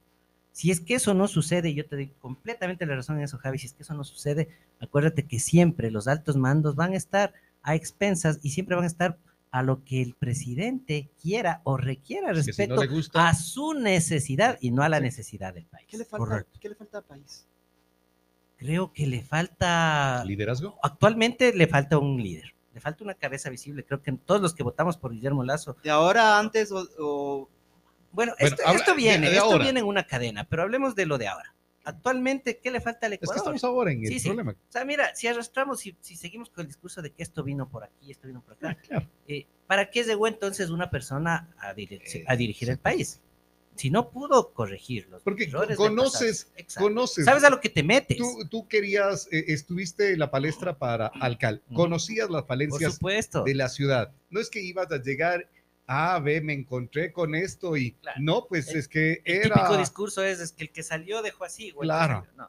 Mira, eh, Y, yo, y seguir escudándose en aquello. yo creo que hay que ser realistas. Yo voté por el señor Guillermo Lazo, pensando en un cambio, pensando en que el país ya necesitaba cambiar de tendencia, cambiar de formas de pensar y de gobernar inclusive. Pero te soy sincero, yo en el fondo siempre dudé de la capacidad del señor Guillermo Lazo. Hay gente, Siempre que, hay dudé de gente la que, tenía la percepción tuya, pero decía, no, pues, pero debe tener buenos asesores. Exactamente. Pero ya vimos que ya Tampoco. ni eso. O sea, volvemos a eso de que Ya ni sabemos eso. lo que no queremos, pero no sabemos lo que queremos. Exacto. Oye, qué, qué, qué difícil es, es votar por alguien cuando no tienes otra opción y dices, te encomiendas a Dios y le dices, Diosito, que no me equivoque y que hagamos un buen presidente. Ojalá se rodee de gente buena, que es, lo, Como- que, que es lo que estamos pidiendo hoy para las nos equivocamos también. con cuando votaste por alcalde? Exacto, Exactamente. Se exacto. O sea, la historia. Es exactamente igualito. Por Pero- eso, a ver, No aprendemos. no aprendemos. Yo creo que por eso el otro día yo conversaba porque me preguntaban en un medio radial. Me decían, ¿usted qué piensa de cómo le puede ir a la autoridad electa actual aquí en, aquí en Ambato? Yo le decía, miren, primer paso, tiene que gozar de legitimidad. ¿Cuál es la legitimidad? Va a ser muy difícil porque tiene un consejo en contra. Segundo paso, si no se rodea de gente buena, si no se rodea de profesionales aptos que le ayuden a tener una gobernabilidad adecuada para la ciudad, porque ella se encuentra con presupuestos prorrogados, porque se encuentra con un problema grave de inseguridad, porque se encuentra con un problema grave de informalidad, que parece ese va a ser el punto más difícil. Dejemos hasta ahí ese tema. Pero si no se rodea de asesores, si no se rodea de directores que sean eficientes, que conozcan y que en realidad quieran sacar adelante esta ciudad, va a tener una gobernabilidad completamente difícil. Quizás no por falta de capacidad, sino por falta de decisión adecuada de la gente que se rodea. No voy a, a- a poner en tela de duda que pueda llegar a ser una buena alcaldía. No quiero poner en tela de duda. Pero las condiciones a las que se enfrenta son muy complicadas. El reto Lo es que, muy le, alto. lo que le pasaba al señor Guillermo Lazo cuando asumía la presidencia de la República. Sabíamos que veníamos de un gobierno completamente nefasto, sabíamos que veníamos de un gobierno que le dejaba, no la mesa servida como decían, le dejaba a un país en crisis, pero nadie se imaginó que esa crisis se iba a agudizar. Ve, lo peor que te puede pasar como gobernante, como autoridad, es que le dejes tal cual cogiste, para que te digan, no hiciste nada. Pero sea, no peor. Hasta peor. Pero lo, Peor. pero No peor. eh, encontrarte en una situación en la que hoy por hoy estás peor. Entonces ahí sí dices cómo nos equivocamos cuando elegimos el presidente. Yo creo que mi percepción, te voy a hablar del tema, ¿tiene que salir o no el presidente de la República? Yo siempre estaré en contra de vulnerar la democracia en un país. Pero en las situaciones actuales, créeme que yo, Javier Vilcacundo, como profesional del derecho, como actor político de, este, de esta provincia, creo que es el momento de que se vayan todos a la casa. O sea, peor no vamos a estar. Nos falta solo topar fondo, como decía. ¿Qué, ¿Qué es topar fondo para el Ecuador en este momento cuando vemos todos los días que todo el mundo dispara, dispara, dispara, dispara, dispara, dispara?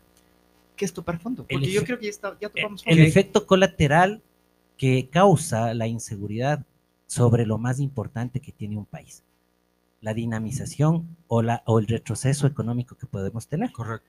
Estamos a punto, y yo creo que nadie de aquí, estamos cinco personas. ¿Quién de ustedes en el último año ha dicho que bestia cómo he ganado más plata o cómo veo más plata? Creo que todos hemos visto menos plata en nuestra economía, menos plata en nuestros hogares. ¿Por qué? Porque el riesgo país que ocasiona la inseguridad frente a las instituciones y países extranjeros, lo único que hace es que la gente que mete plata al Ecuador se lleve, se la lleve y vaya para otros lados. Ese riesgo país, eh, to- topando lo que tú dices, eh, Javier, eh, ese riesgo país, porque hace poco mis- escuchamos a un ministro que decía que el riesgo país baja no por lo que va viviendo el país, sino por lo que ya los extranjeros ven a lo que va a pasar en cuatro años y por eso no quieren invertir ahora. Y Eso, esa es una, una leguleyada política. Mira, el Ecuador hasta se, la, aún con el gobierno que tuvimos anteriormente, todavía gozaba de un poco de credibilidad a nivel internacional. Todavía había inversores extranjeros. Yo en estudios, y los puedo comprobar, los puedo demostrar, estudios hechos de hace un año y medio de inversión extranjera, cero. Pero cero. Más bien, ve- veamos cuánta plata se ha ido. ¿Por qué crees que hoy, y, y yo siempre critico esto y dice, sale el presidente de la República y sale el director general del SRI a decir, hemos incrementado la recaudación tributaria. Y cuando le preguntan cuál es el impuesto que más está recaudando, dicen que el impuesto a la salida de edificios. Pese a que eliminaron, ¿no? O sea, ¿por qué es eso? Le bajaron. Porque se están llevando toda la plata. A la gente no le importa pagar el impuesto, pero me pongo a buen recaudo mi plata en Pongo otro lado. recaudo. Los extranjeros se van llevando. Lo- terminando la respuesta al tuco. Topar fondo sería el hecho ya no solo de ver muertes, ya no solo de ver inseguridad, no solo de ver delincuencia, sino de que empiece a haber hambre en el pueblo ecuatoriano. Correcto. Cuando ya no hay plata, vas a tener hambre y ese sería el topar fondo. ¿Por qué? Porque además el hambre produce que exista más delincuencia. Porque quien no tiene que comer, lastimosamente, y ese es un comportamiento real humano, y la psicología creo que lo avala, que la persona que, aun cuando no está o cuando no haya tenido antecedentes delictivos, aun cuando no haya robado, en un estado de necesidad de hambre, es capaz de salir y robar lo que encuentre. Eh, se podría dar, el tocar fondo se podría dar, que se me acuerdo cuando fue la pandemia y debíamos estar en las casas, eh, hubo grupos de personas que se dedicaron a robar y los barrios se organizaron para defender. Ahora podría darse eso, que el tocar fondo es que eh, la sociedad va a tener acceso a un arma, legal o ilegal, va a querer tener un arma. Con eh, autorización, sin autorización, va a conseguir un arma. Y sabemos que eso eh, va a ser más fácil todavía. Que dicen no artesanales, pero van a encontrarlas, van a tener así. Se va a dar una guerra, podría darse una guerra entre los delincuentes, como puso en algún tuit del presidente Lazo, de que esta guerra entre ustedes y los delincuentes, porque la, la- la- gente va a querer defender, los que se organicen van a querer defender lo poco que tengan, como tú dices, Javier, va a haber un estado de necesidad, de hambre, yo sí tengo algo, algo, no voy a permitir que tú vengas a quitarme ese algo que me va quedando y va a ser un ataque, donde, eh, qué sé, las muertes se van a multiplicar, las posibilidades de violencia se van a multiplicar. Sí, claro. ah, Ahí hay una cosa que, que todavía eh, creo que debemos topar nosotros, ¿no? O sea, es deber ineludible del Estado, lo que hablábamos el día de ayer, el defender. Es el al Estado el que debe... es el Estado el que es tiene el que Estado, asumir esa responsabilidad, no el ciudadano. Entonces, este decreto también vulnera esa, esa obligación del Estado, porque para eso nosotros pagamos impuestos, para eso nosotros eh, aportamos. Entonces, no es nuestra obligación esa defensa. Desgraciadamente hemos llegado a topar fondo en el tema de la seguridad. Creo que va a ir más abajo todavía en el tema de la seguridad y Upa, peor todavía en el comportamiento social, porque esto va a derivar en lo que tú decías hace un momento, es decir, es, eh, en, en ese, en ese enfrentamiento de defender legítimamente lo que tú tengas con, con, con- en, en cualquier tipo de condición psicológica o no. Voy a defender si estoy incapacitado o no, si puedo o no puedo cumplir, me compraré un arma artesanal, un ilegal, qué sé yo. Va a haber un mercado negro, por supuesto que va a ocurrir eso. Todas son estas, estas eh, derivaciones de una responsabilidad que debió haber asumido el Estado como Estado desde hace mucho tiempo atrás y que debió haber realmente invertido en el tema de seguridad. Oye, Javi, ¿tú Recién crees ahora, que- perdón, recién ahora estamos hablando de una modernización, por ejemplo, del sistema criminal eh, de investigación. Estamos hablando de que eso ocurrió hace, en el gobierno del expresidente Rafael Correa, en donde pudo invertir él una gran cantidad de recursos para investigación criminal y dotarle a quienes tienen que hacer eso de herramientas que antes no existían. Estamos hablando eso de hace poco tiempo. Eso también hay que rescatar. Le guste a quien le guste y le disguste a quien le disguste, pero por lo menos se modernizó ese sistema. Lo mismo en el tema de justicia. Alguien me Sí, decía a mí que cuando vos ibas a un juzgado, Javier, por favor, sea, tenías que ser pana del juez para que te pueda prestar el, el, el- el- el expediente que ibas vos a, a cuidar tu cliente y poder sacar unas copias. Ahora toda esa estructura sí. está, es- está, está modernizándose. Pero a mí me parece que, lejos de todas esas acciones, no existe un tratamiento al problema de fondo. Y ese problema de fondo es el que hace que el comportamiento humano se altere, las leyes sean interpretadas de, mal, de, de mala manera, se construyan leyes desde la asamblea con personas mediocres, sin capacidad y sin liderazgo. Y tengamos obviamente una reacción en la sociedad de todo esto que es un caldo de cultivo asqueroso, eh, maloliente, y las consecuencias son, eran obvias. ¿no? Oye, te, te decía yo, eh, te quería preguntar esto, Javi. ¿Crees, porque los amigos que estén escuchando ahora Retumba 100.9 dirán, eh, se están subiendo a la camioneta de todos los medios que ahora están poniéndose ya a decir las cosas en contra del gobierno? Mientras antes veíamos a nivel nacional que todo iban diciendo que va de maravilla, pese a que se iban dando eso, y, pero ahora sí ya vamos viendo de a poco en los canales a nivel nacional una, sí, un, como un cierto cambio que es el mismo Carlos Vera, Sí. ya le dice, vea, no puede, hágase un lado, váyase Diego Kendo igual, cuando tiempo atrás ellos eran los que fomentaban de que era el mejor presidente que podíamos tener. Algo de, escuché en estas, de lo que tú decías ahora, de todos los cambios que se dieron atrás, eh, en salud, en registro civil, en judicatura, eh, en, en varias cosas, en la policía, en dotación de vehículos, de armas y esto. Hicieron un reportaje en Ecoavisa esta semana donde decían de las ambulancias en el sistema de salud deben ser cambiados, que ya las ambulancias van a chatarrizarse porque ya no sirven. Y decían ahí que esas ambulancias fueron entregadas hace 10 años y que la ambulancia debe, para que tenga un buen eh, funcionamiento, cada seis irse renovando. Entonces, eso también vemos que las autoridades que fueron llegando no les interesó, no, no, no pusieron eh, nada de gana de querer seguir con una estructura de renovar, de, de mantener, al menos como tú decías, lo que ya estaba. Si estaba mal, como dijo Javier, mantener ese mal, pero no irnos a peor. ¿Qué es lo que ha ocurrido? ¿Crees que, crees que los medios también Con han respecto al tema de eso? los medios, a ver, yo he escuchado esto en mis treinta y pico de años de carrera, mi hermano, un montón de veces. A todos los gobiernos les ha pasado exactamente lo mismo. Que los medios de comunicación al comienzo pueden eventualmente asumir un papel este, consciente o inconsciente a favor, porque todos estamos queriendo remar hacia el mismo, hacia el mismo lado. Aquí decían, aquí tenemos que ponernos la camisa de Ambato, nos decían todos los candidatos a la alcaldía. Y ponerse la camiseta de Ambato no es solamente eh, este, de forma, sino de fondo. Entonces, probablemente los medios asumimos ese deseo de que todos arranquen bien. No les estoy justificando, pero esto no es único de este gobierno. Ha ocurrido en el anterior, ha ocurrido ocurrió con el expresidente Jaime Roldós, que murió luego de haber sido pifiado en el, estado, en el estadio Atahualpa de Quito, luego de haber dado un discurso.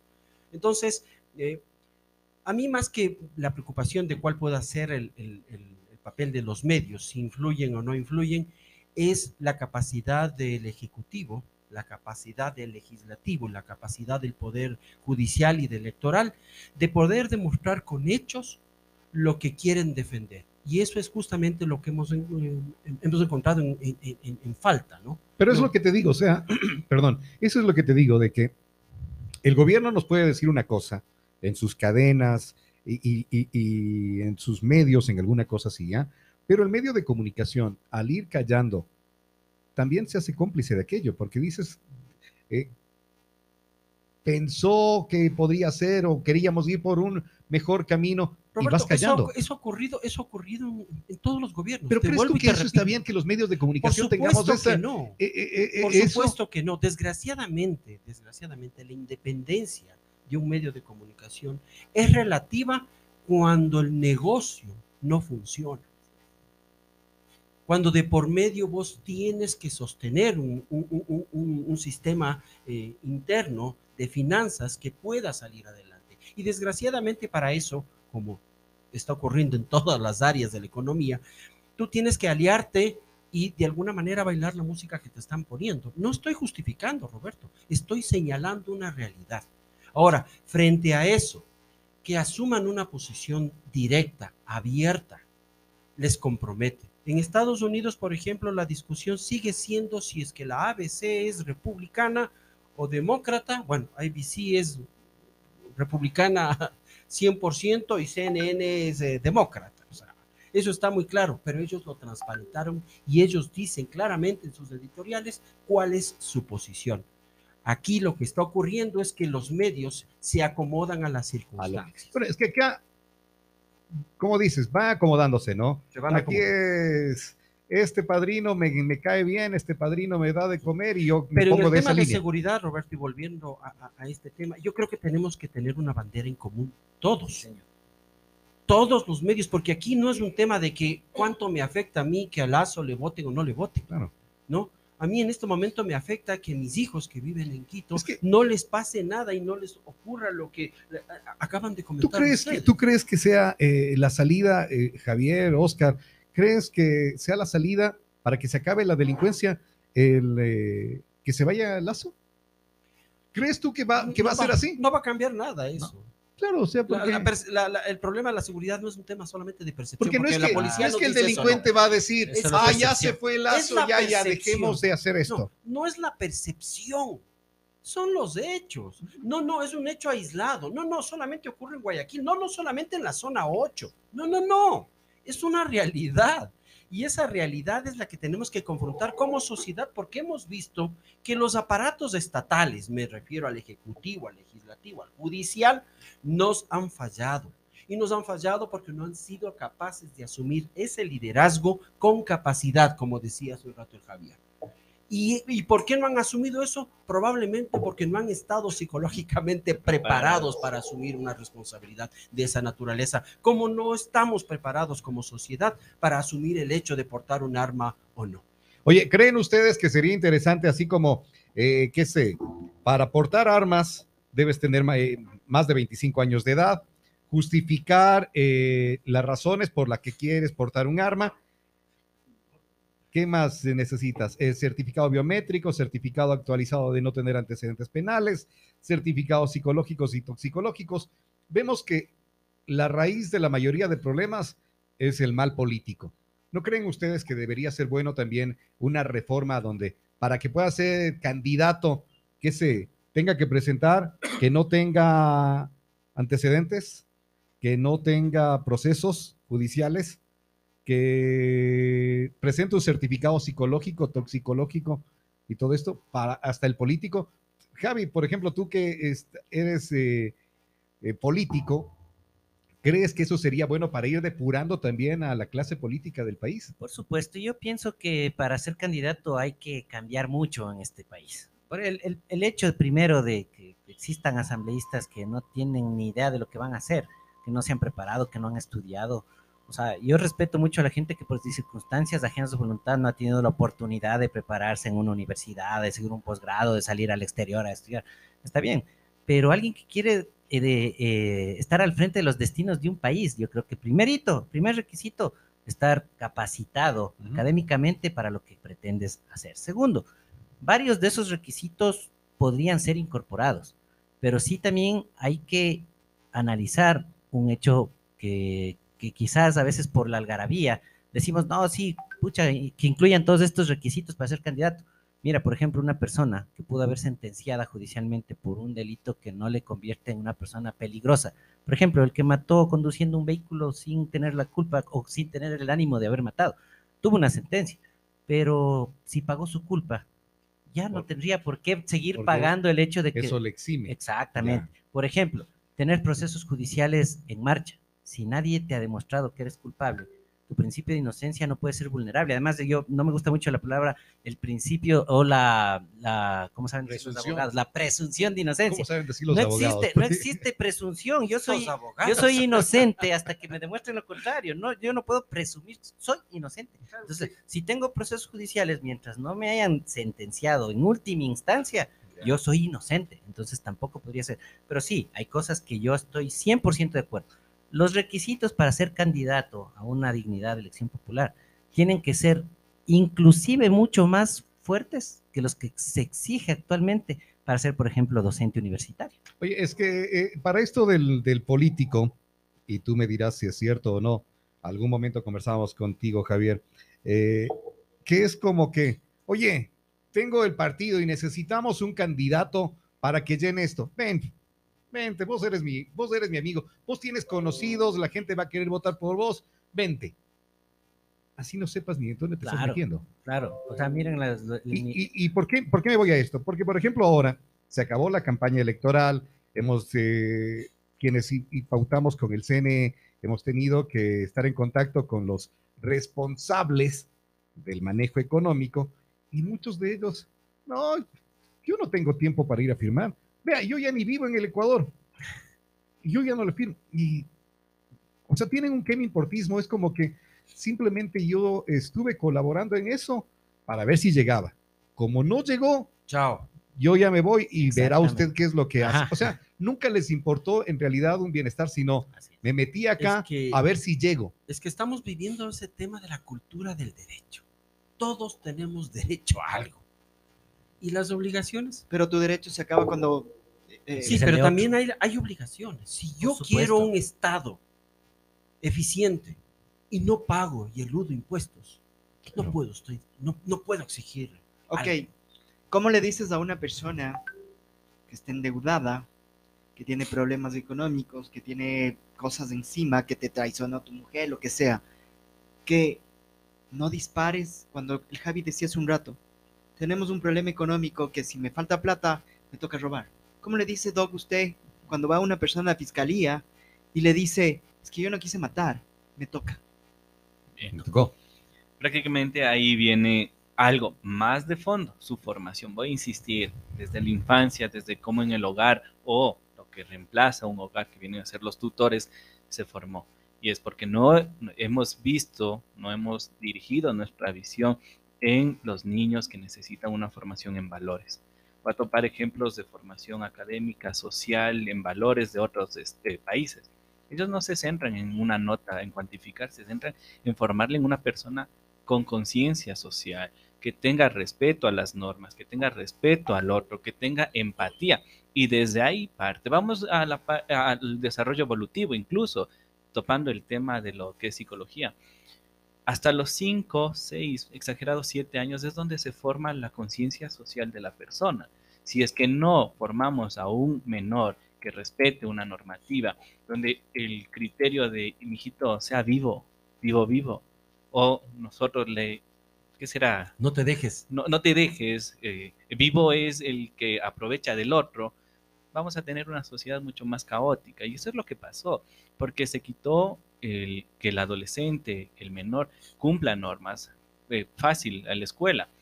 Antes el profesor era el que normaba, cuidaba. Ahora, ¿qué pasa? El adolescente va e incluso le puede agredir. ¿Y qué pasó? Al docente es al que le mandan al distrito o lo que sea. ¿Por qué? Porque algo pasó y preferible le culpabilizan a otro. No asumimos responsabilidades. ¿Qué pasa también con el tema de los eh, conductores? Maneja en estado etílico y sale más bravo con la otra persona. Y esa generación es la que vivió la pérdida o el quitarle el cumplimiento de normas y la responsabilidad social. ¿Qué pasa con lo que vamos a tener de aquí a unos años?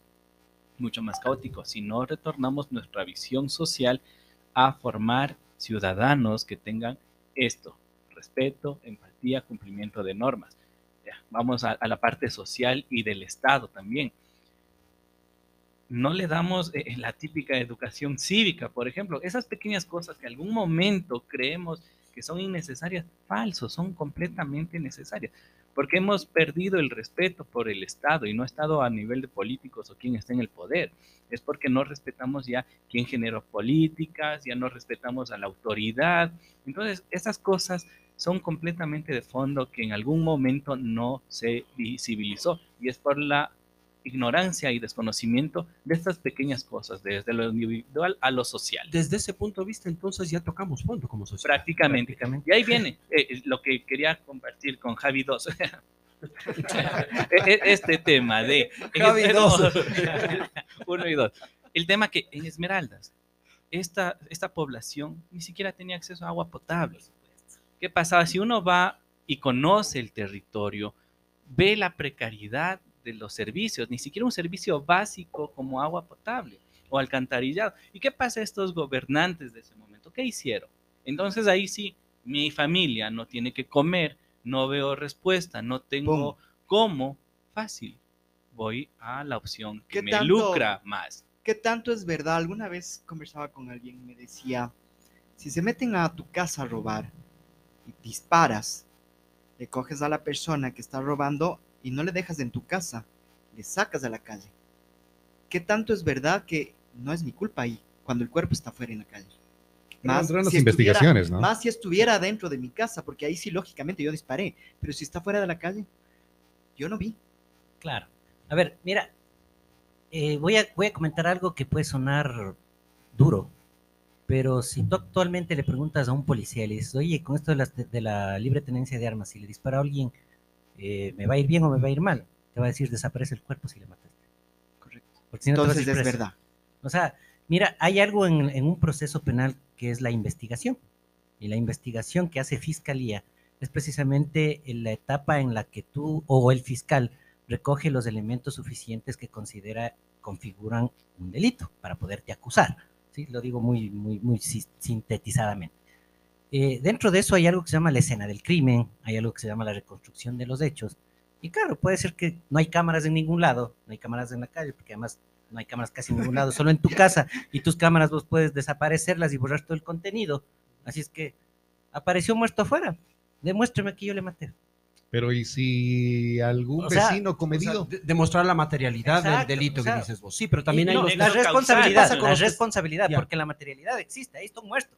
pero ¿qué pasa con los testimonios, por ejemplo? Puede ser, claro, la prueba testimonial es válida. También es válida. Acuérdate que muchas veces, y sobre todo aquí en el Ecuador es muy sui si solo tienes prueba testimonial, por muy fehaciente que sea, no te dan la razón. Te dicen, no hay elementos suficientes. Aunque lleves 10 testigos que te digan sí, pero para el juez necesitas que asume el arma, para el juez necesita que existan documentos, para el juez necesita que haya un, informe pericial que sea sustentado de manera adecuada. Pero entonces, ponte, ahorita viene lo del, lo del caso Bernal. Claro. No, pero es, que, cuerpo, ahí está todo. es que hay, un autoconfeso, ¿no? Ah, es diferente. Okay. Ah, ya. Si él no confiesa. Imagínate, ahí hay, sentencias de presión social. Oye, a ver, quizás yo tengo, por presión social más que, por yo creo que todos aquí en la mesa conocen de un caso muy fuerte que hubo en una discoteca. Claro, por supuesto.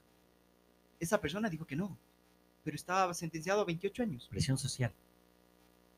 Porque dentro de ese caso del que tú hablas, nunca, nunca hubo algo que demuestre la responsabilidad. hubo materialidad, un cuerpo muerto en el lugar donde e, e, era esta persona, pero nunca se pudo probar que le mató. ¿Y por qué entonces le sentenciaron a 28 años? Por la presión social. Ya te digo, hay sentencias de presión social. ¿Esas son reformas recientes al COI o eso ya existía? No, siempre ha existido.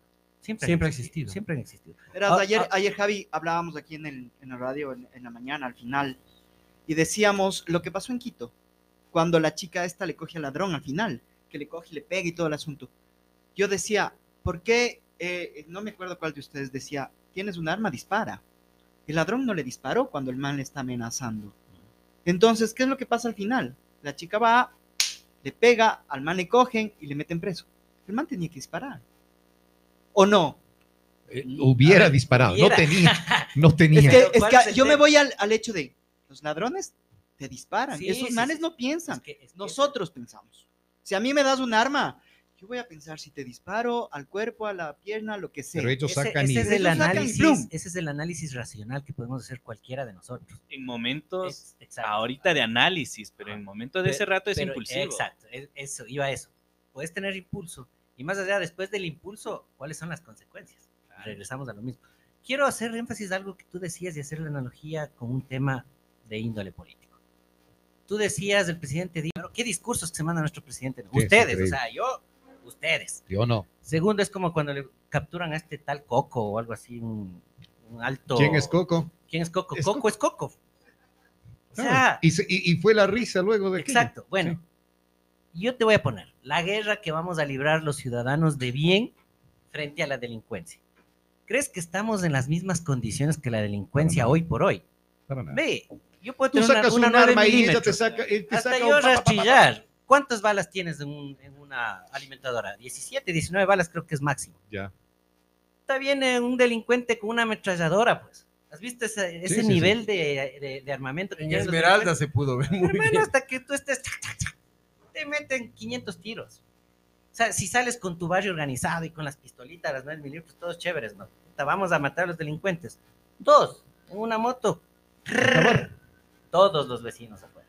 Entonces, una total desventaja también al hecho de que, chévere, voy a tener un arma, voy a pelear con delincuentes. Mira, nunca hay que pelear cuando te encuentras en indefensión, cuando estás más abajo de la otra persona. Ahora, eh, a- Solo- además... y, y para terminar, ¿por qué quería hacer la analogía? A ver. ¿Qué pasa cuando la gente elige? La gente no elige al más capaz, la gente no elige el mejor plan de trabajo, la gente elige al más conocido y elige al que más plata mete.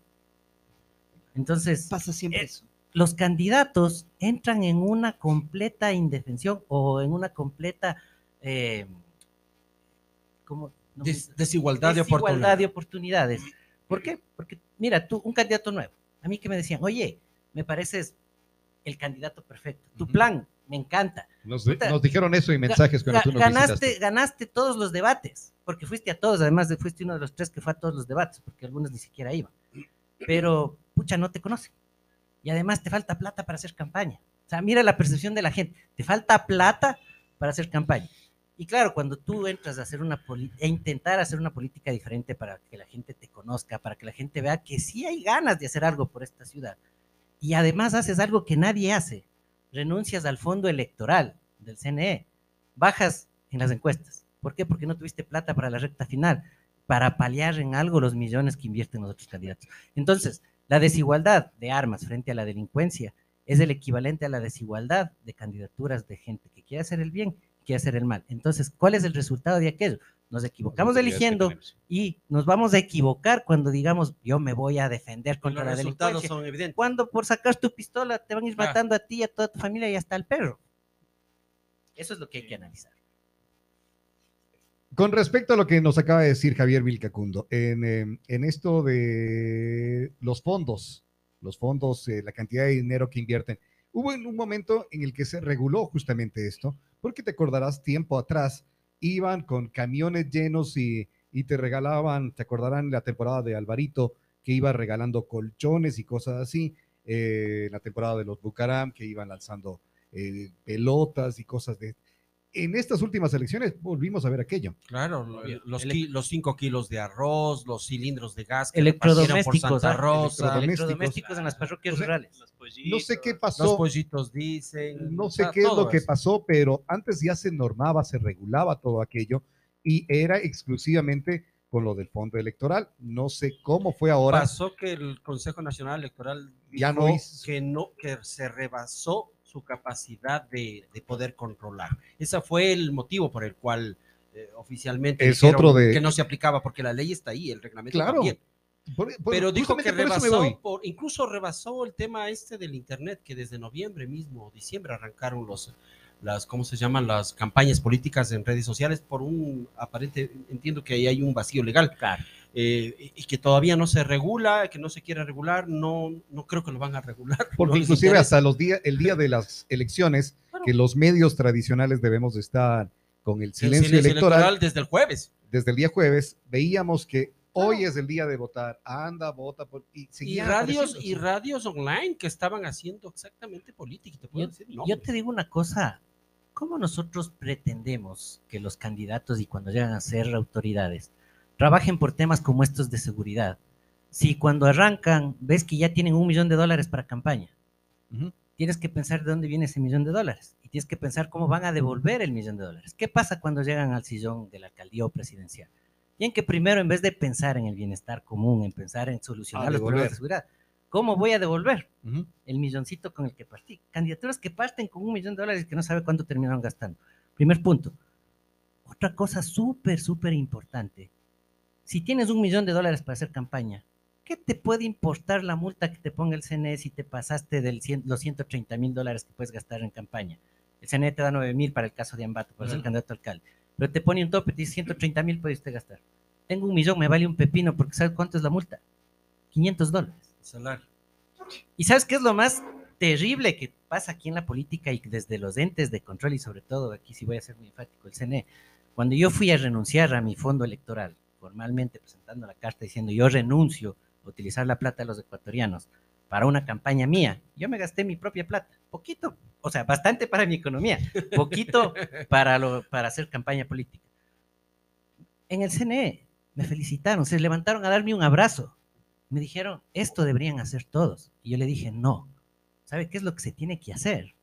Cambiar las leyes para que primero no existan partidos políticos, porque son los, en vez de ser los actores de la sociedad, son los actores de la corrupción. Ujú. Porque para ser candidato de un partido que tiene opciones, de un partido que te dice, yo te garantizo que vas a hacer, eh, que vas a ganar, te dicen, dame 40, 50 mil dólares y entras a ser el candidato. Para la asamblea, ya se están repartiendo las candidaturas todos los partidos políticos. Todos infidentemente me he reunido casi con todos, me han invitado. Yo converso con todo el mundo.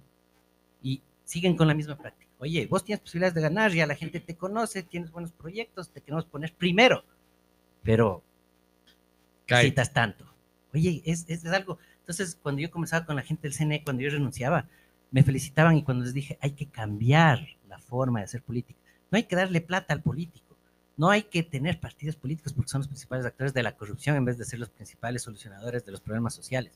Y hay que darle igualdad de herramientas a los candidatos, no permitir techos, porque claro, un ciudadano común y corriente como Javier Vilcacundo, que ha trabajado dignamente y que ha hecho un patrimonio medianamente aceptable para que su familia viva bien y que tenga que sacrificar parte de su patrimonio, no puede llegar. ¿Por qué? Porque la misma gente tiene esa percepción de, es que te falta plata, ñaño. Y además el ya te votante, conocieron, pero te falta plata. además el votante llegas y te dice, pero no habrá una camiseta, Exacto. pero no Un tendrá fosforito, un- aunque sea. Sí. Ve, cuando yo digo, no voy a manchar la ciudad, pucha, tuve, y- yo hice, me acuerdo, hice un video en el que decía, no, mi, mi campaña va a ser cero contaminación visual, no voy a hacer pancartas, no voy a hacer nada. Claro, eso iba de la mano al hecho de que no tenía tanta plata para poder llenar la ciudad como llenaron otros candidatos. O sea, la gente, bravo, que chévere, que no sé qué, que no sé cuánto, y por ahí ya salían. Pero es que así no te van a conocer. O sea, Ujú. tienes que invertir, hermano. Y ahí es cuando yo decía, acuérdense lo- de mis palabras. El mismo problema de toda la vida es, si elegimos al que más invierte y al más conocidito, ese más conocidito y el que más invirtió Pero el más nunca se va a preocupar. Pero el más conocidito perdió. Depende. O sea, bueno, esta vez creo que ganó el otro factor. ya.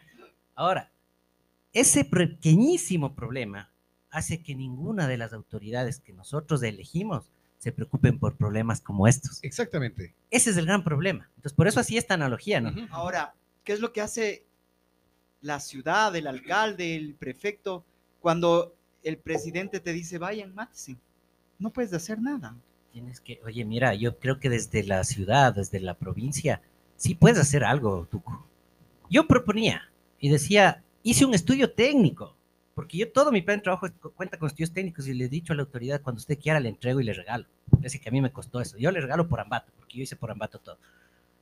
Un estudio técnico de seguridad que a mí me decía por la capacidad o por la población que tiene Ambato, Ambato necesitaría entre mil y dos mil agentes de control cuidando la ciudad haciendo uso de la seguridad ciudadana que establece el COTAD. Cuando yo propuse eso, salían los iluminados a decir, pero si el municipio no tiene plata, este man está loco, ¿cómo quiere tener mil personas en las calles cuidando a los ambateños? En números, les decía, porque las matemáticas nunca fallan. El 10% del presupuesto nomás se necesitaba invertir con un sueldo de mil dólares por cada agente de control. ¿Crees que el 10% del presupuesto que a veces se roban en obras a dedo, bueno, no a veces, siempre se lo roban, es mucho para la seguridad? Mira, no es por nada, pero si tú tienes mil personas cuidando a la gente, ¿qué es el efecto inmediato? La gente se apodera nuevamente de sus espacios, la gente sale, siente un poco de seguridad. Y mientras más la sociedad, la gente buena, empieza a apoderarse otra vez de sus espacios, la delincuencia se desplaza. Javi, Mira, pero no pueden portar armas. O sea, escuchamos que el presidente dijo, no, los guardias de seguridad van a... po- Pero no pueden portar armas. Porque nos acabas de decir hace un momento que si eh, yo disparo, me voy preso. Aprovechemos, pero aprovechemos ahí sí, aprovechemos esta libre tenencia de armas para demostrarle Para al que gobierno, sean mire, las autoridades. Yo tengo, yo he creado una institución en mi ciudad en la que voy a tener mil elementos cuidando. Por favor, ellos sí tienen que tener todas las garantías. Pero claro, y además a ellos también dándoles una buena Ah, capacitación. por supuesto, por supuesto. Porque o sea, tampoco es que va a ser eh, como para los agentes de tránsito, un cursito de un mes, alguna cosa así, y se va. ¿Qué sé? eh, Oscar nos decía ahora de las pruebas toxicológicas. ¿Qué? ¿Cuánto te demoras en una prueba, Oscar? Bueno, que arroje el resultado, se desaparece, dependiendo de la sustancia. De tres No, días al día siguiente ya No, no, no, no. Pero digo, la, la prueba, eh, yo voy y me quiero hacer la prueba con una prueba de un test psicológico contigo. Ya. ¿Qué tiempo me demora en hacer esa prueba? Prácticamente uno puede demorarse hasta un mes en el detallar qué tipo de personalidad es. Un mes. Pero a veces la brevedad, la, ser inmediato, respuesta. eh, a, a así. eso justamente me voy. Prácticamente si en el tema de discapacidades bordeó que una semana, 15 días, un poco más, días así, terriblemente. Entonces, un buen estudio clínico de estudio de personalidad, sí, es un mes, un- dos meses, pero Pero no se da eso. no, no, y aparte eso no te garantiza que Exacto, a sea eso me iba. estrictamente no. ¿Qué, qué es lo que pasa con la persona que voy a, voy a dar mi examen y, y- y me da un buen resultado y de pronto, como decía el Javi hace un Te momento, nublas. exacto, tuve un percance con mi pareja, le encuentro teniendo relaciones con otra persona, me vuelvo loco y le disparo. ¿Dónde está lo que me salió en el test? Eh, ahí viene, es que yo evalúo en contextos sanos, estables, sin crisis, pero el ser humano no predice no su tengo, comportamiento. exacto, no tengo crisis, salgo bien, pero de nuevo le encuentro de la noche a la mañana le encuentro con un tipo en la, en la, en la, en la cama, en mi cama, con otra persona. Me vuelvo loco. Exactamente. Entonces, como dijo no Javi. Y como dijo Javi, yo mato. Exacto. Nosotros dentro del psiquismo no prevemos comportamientos, no adivinamos ni predecimos, sino evaluamos el contexto actual, ya que tenga una crisis emocional, puede ser la infidelidad de su pareja, puede ser que le atropellaron a mi perrito, puede ser que yo presumí que iba a ser agredido, porque también tenemos rasgos paranoides ciertas personas o pensamientos de persecución. ¿Qué pasa? Siento que alguien me, me está siguiendo en la noche, que estoy caminando por la calle, saco mi arma, me doy la vuelta, le disparo. Percepción. Entonces, nosotros no estamos preparados clínicamente ni de evaluación para determinar o predecir el comportamiento y asegurar que usted va a hacer un buen uso de su herramienta. Por eso nosotros evaluamos y decimos, se encuentra sin patología mental al momento de la entrevista. Entonces, uno de esos requisitos que están contemplados para que vos puedas cumplir y tener acceso a esa arma, eh, no sirve. Entonces, esto del examen Toxicológico. psicológico, Prácticamente si le, es le un dis- evaluamos es en un que día- es un no. saludo a la bandera. Ese Sí, es un, algo muy escueto, diría la yo, pero el tema es que puede funcionar siempre y cuando no es de un día, no es de dos sesiones o tres, es un análisis de su estructura de personalidad. Ahí involucraría ya, yo que sé, unos tres, cuatro meses donde ya sabemos cómo es su reacción, cómo es a través de situaciones de crisis su respuesta. Ahí podemos ya en algo entender el comportamiento, entender, no anticiparnos. Entonces, si eh, dentro de- del tema de evaluación, si van dos, tres sesiones, fácil, hasta yo puedo manipularlo. Voy donde un profesional con falta de ética y le digo, ¿cómo puedo atravesar? ¿Cómo paso este examen? Y eso se da mucho incluso en el tema legal, donde colegas se prestan falta de ética y dice, va, haga este test, le van a tomar este y usted puede manipularlo. Hasta eso está. ¿Y qué pasa si no puedo controlar a estas personas con falta de ética? Fácil.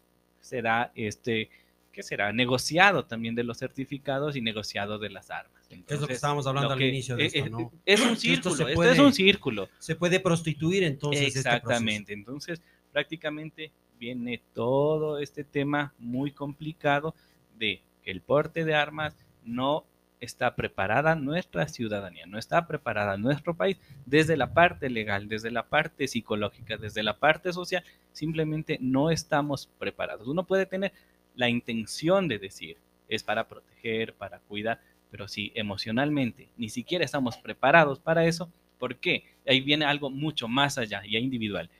¿Cuántos han acudido a un proceso psicológico frente a alguna crisis emocional cuando yo estoy triste, cuando me siento mal?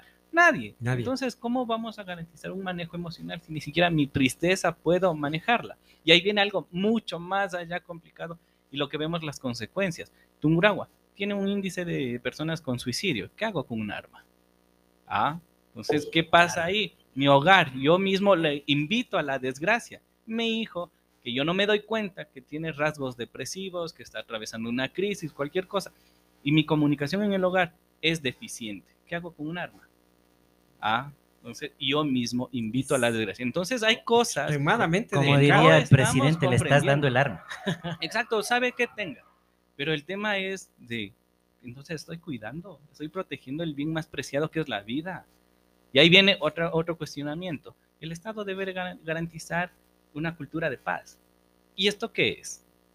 Entonces yo sí invito a, a que se cuestione el tema de salud mental es muy importante en el país y sobre todo en los gobernantes y los que estén de turno es que tienen desconocimiento y también la ignorancia de la importancia de salud mental es aterradora en este contexto. A mí me da mucho que pensar la negligencia frente a estos temas. Oye, yo quiero acotar algo a lo que dice Oscar, que es muy importante, pucha, y me, me- me- me comprometo ahorita yo mismo. Voy a hacer un, un artículo científico respecto al tema de la incapacidad mental eh, temporal, del que hablabas hace un momento. ¿Qué tan difícil es probar eso ante una autoridad judicial? O sea, es casi que imposible. Pero mira, un experto en psicología nos dice que una persona puede entrar en incapacidad mental temporal. Demuéstralo ante un, ante un ente judicial. ¿Por qué quiero hablar de esto así rápidamente? Porque quiero hacer conciencia en la gente, en la ciudadanía, el hecho de las consecuencias que va a tener el momento en que tú actives tu arma. Exactamente. En es el en objetivo en- del programa En el de hoy. sistema judicial va a ser muy difícil que te digan si usted se defendió, si usted estuvo en estado de necesidad, si usted. Va a ser muy difícil. ¿Cuál es el problema? Y en eso ya se meten incluso lo que, lo, lo que la sociedad y el sistema judicial le ha metido incluso a los profesionales del derecho.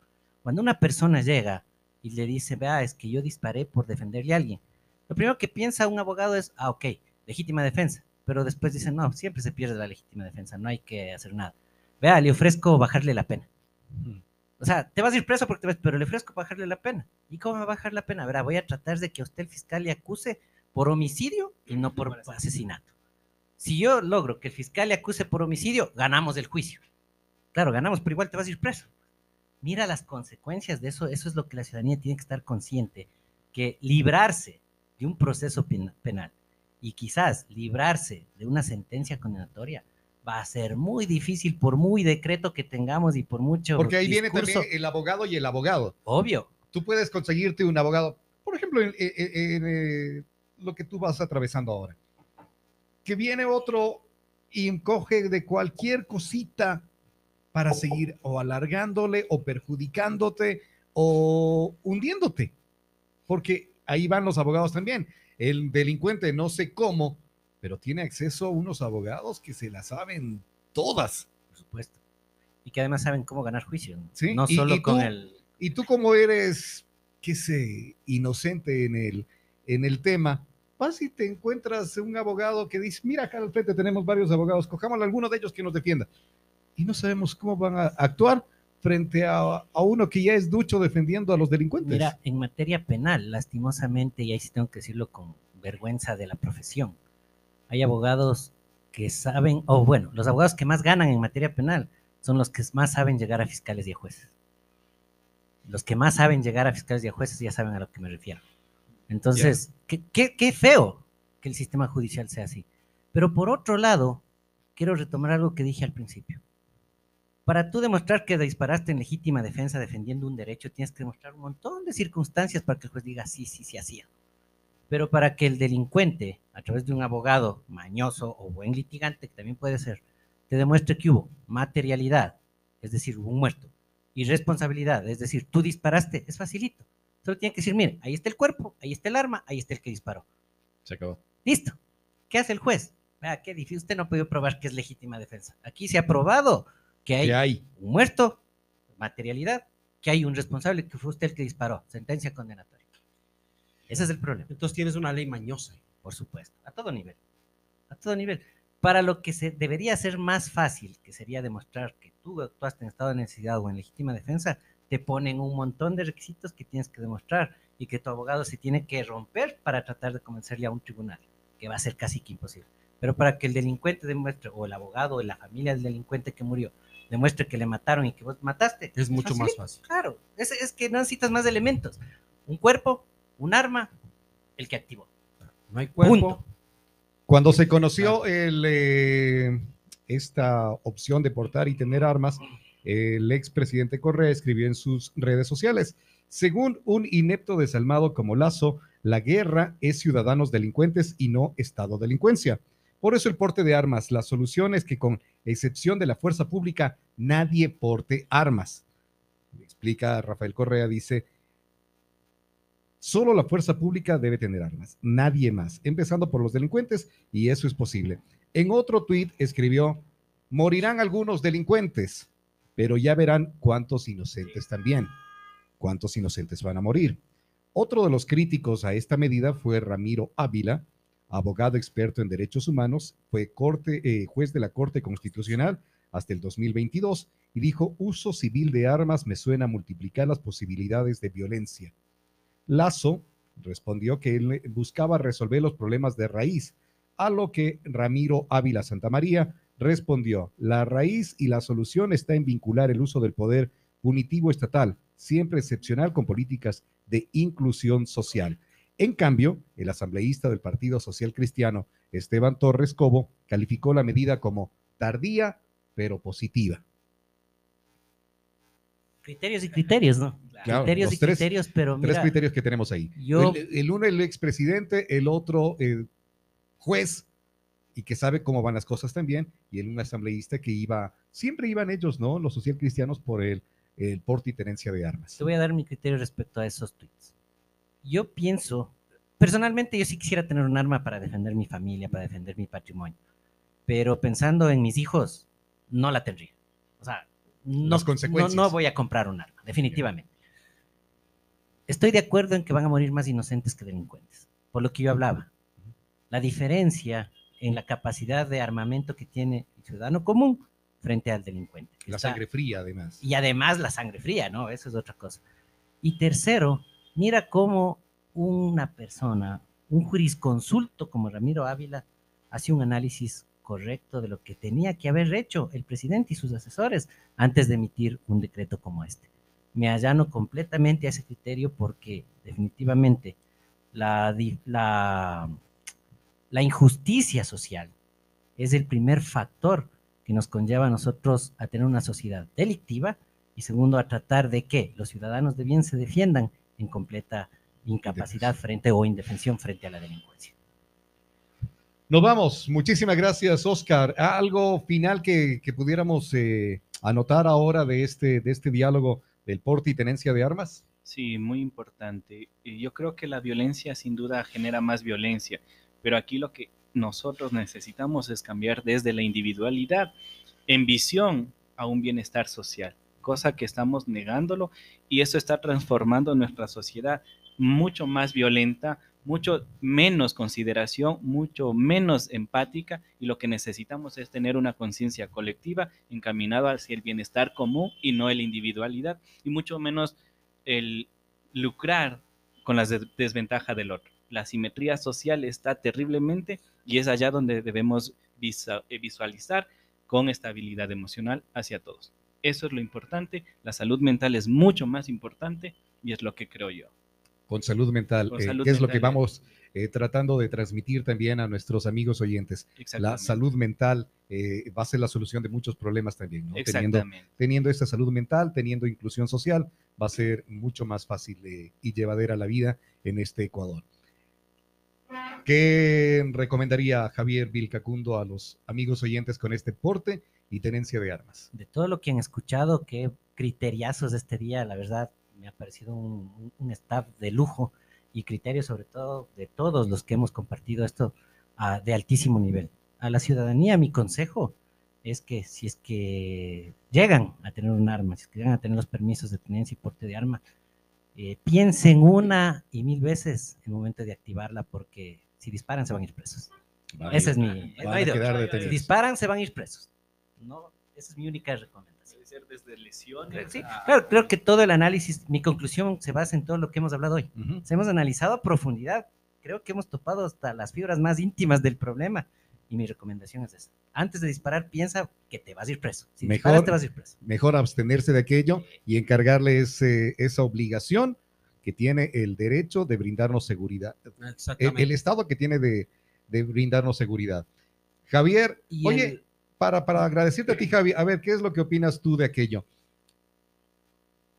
Presidente Lazo, o lo, presidente que, que llegue, si suponiendo pasa algo en el juicio político, se va o la muerte cruza, lo que sea que venga, eh, viene una nueva autoridad, pero esto no cambia, porque no hay un grupo de personas que den ideas de qué es lo que puede solucionarse. Digo, ¿por qué es tan, a lo que me iba, por qué es tan difícil?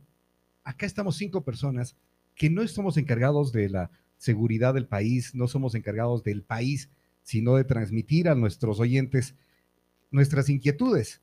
Y salen ideas como estas.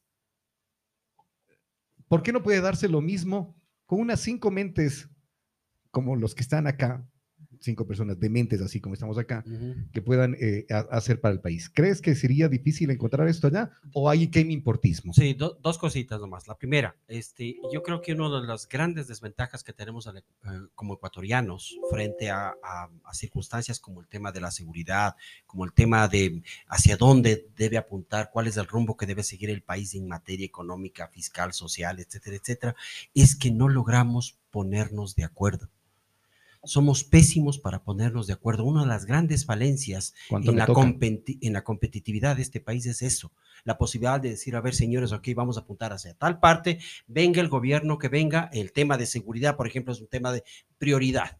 No tiene que ser de izquierda, de derecha, de centro, populista, lo que sea, sino que tiene que darle a la, a la, a la seguridad una, una eh, eh, emergencia, porque eso es un, un tema que rebasa cualquier eh, tema de oportunismo o cualquier tema de juicio político.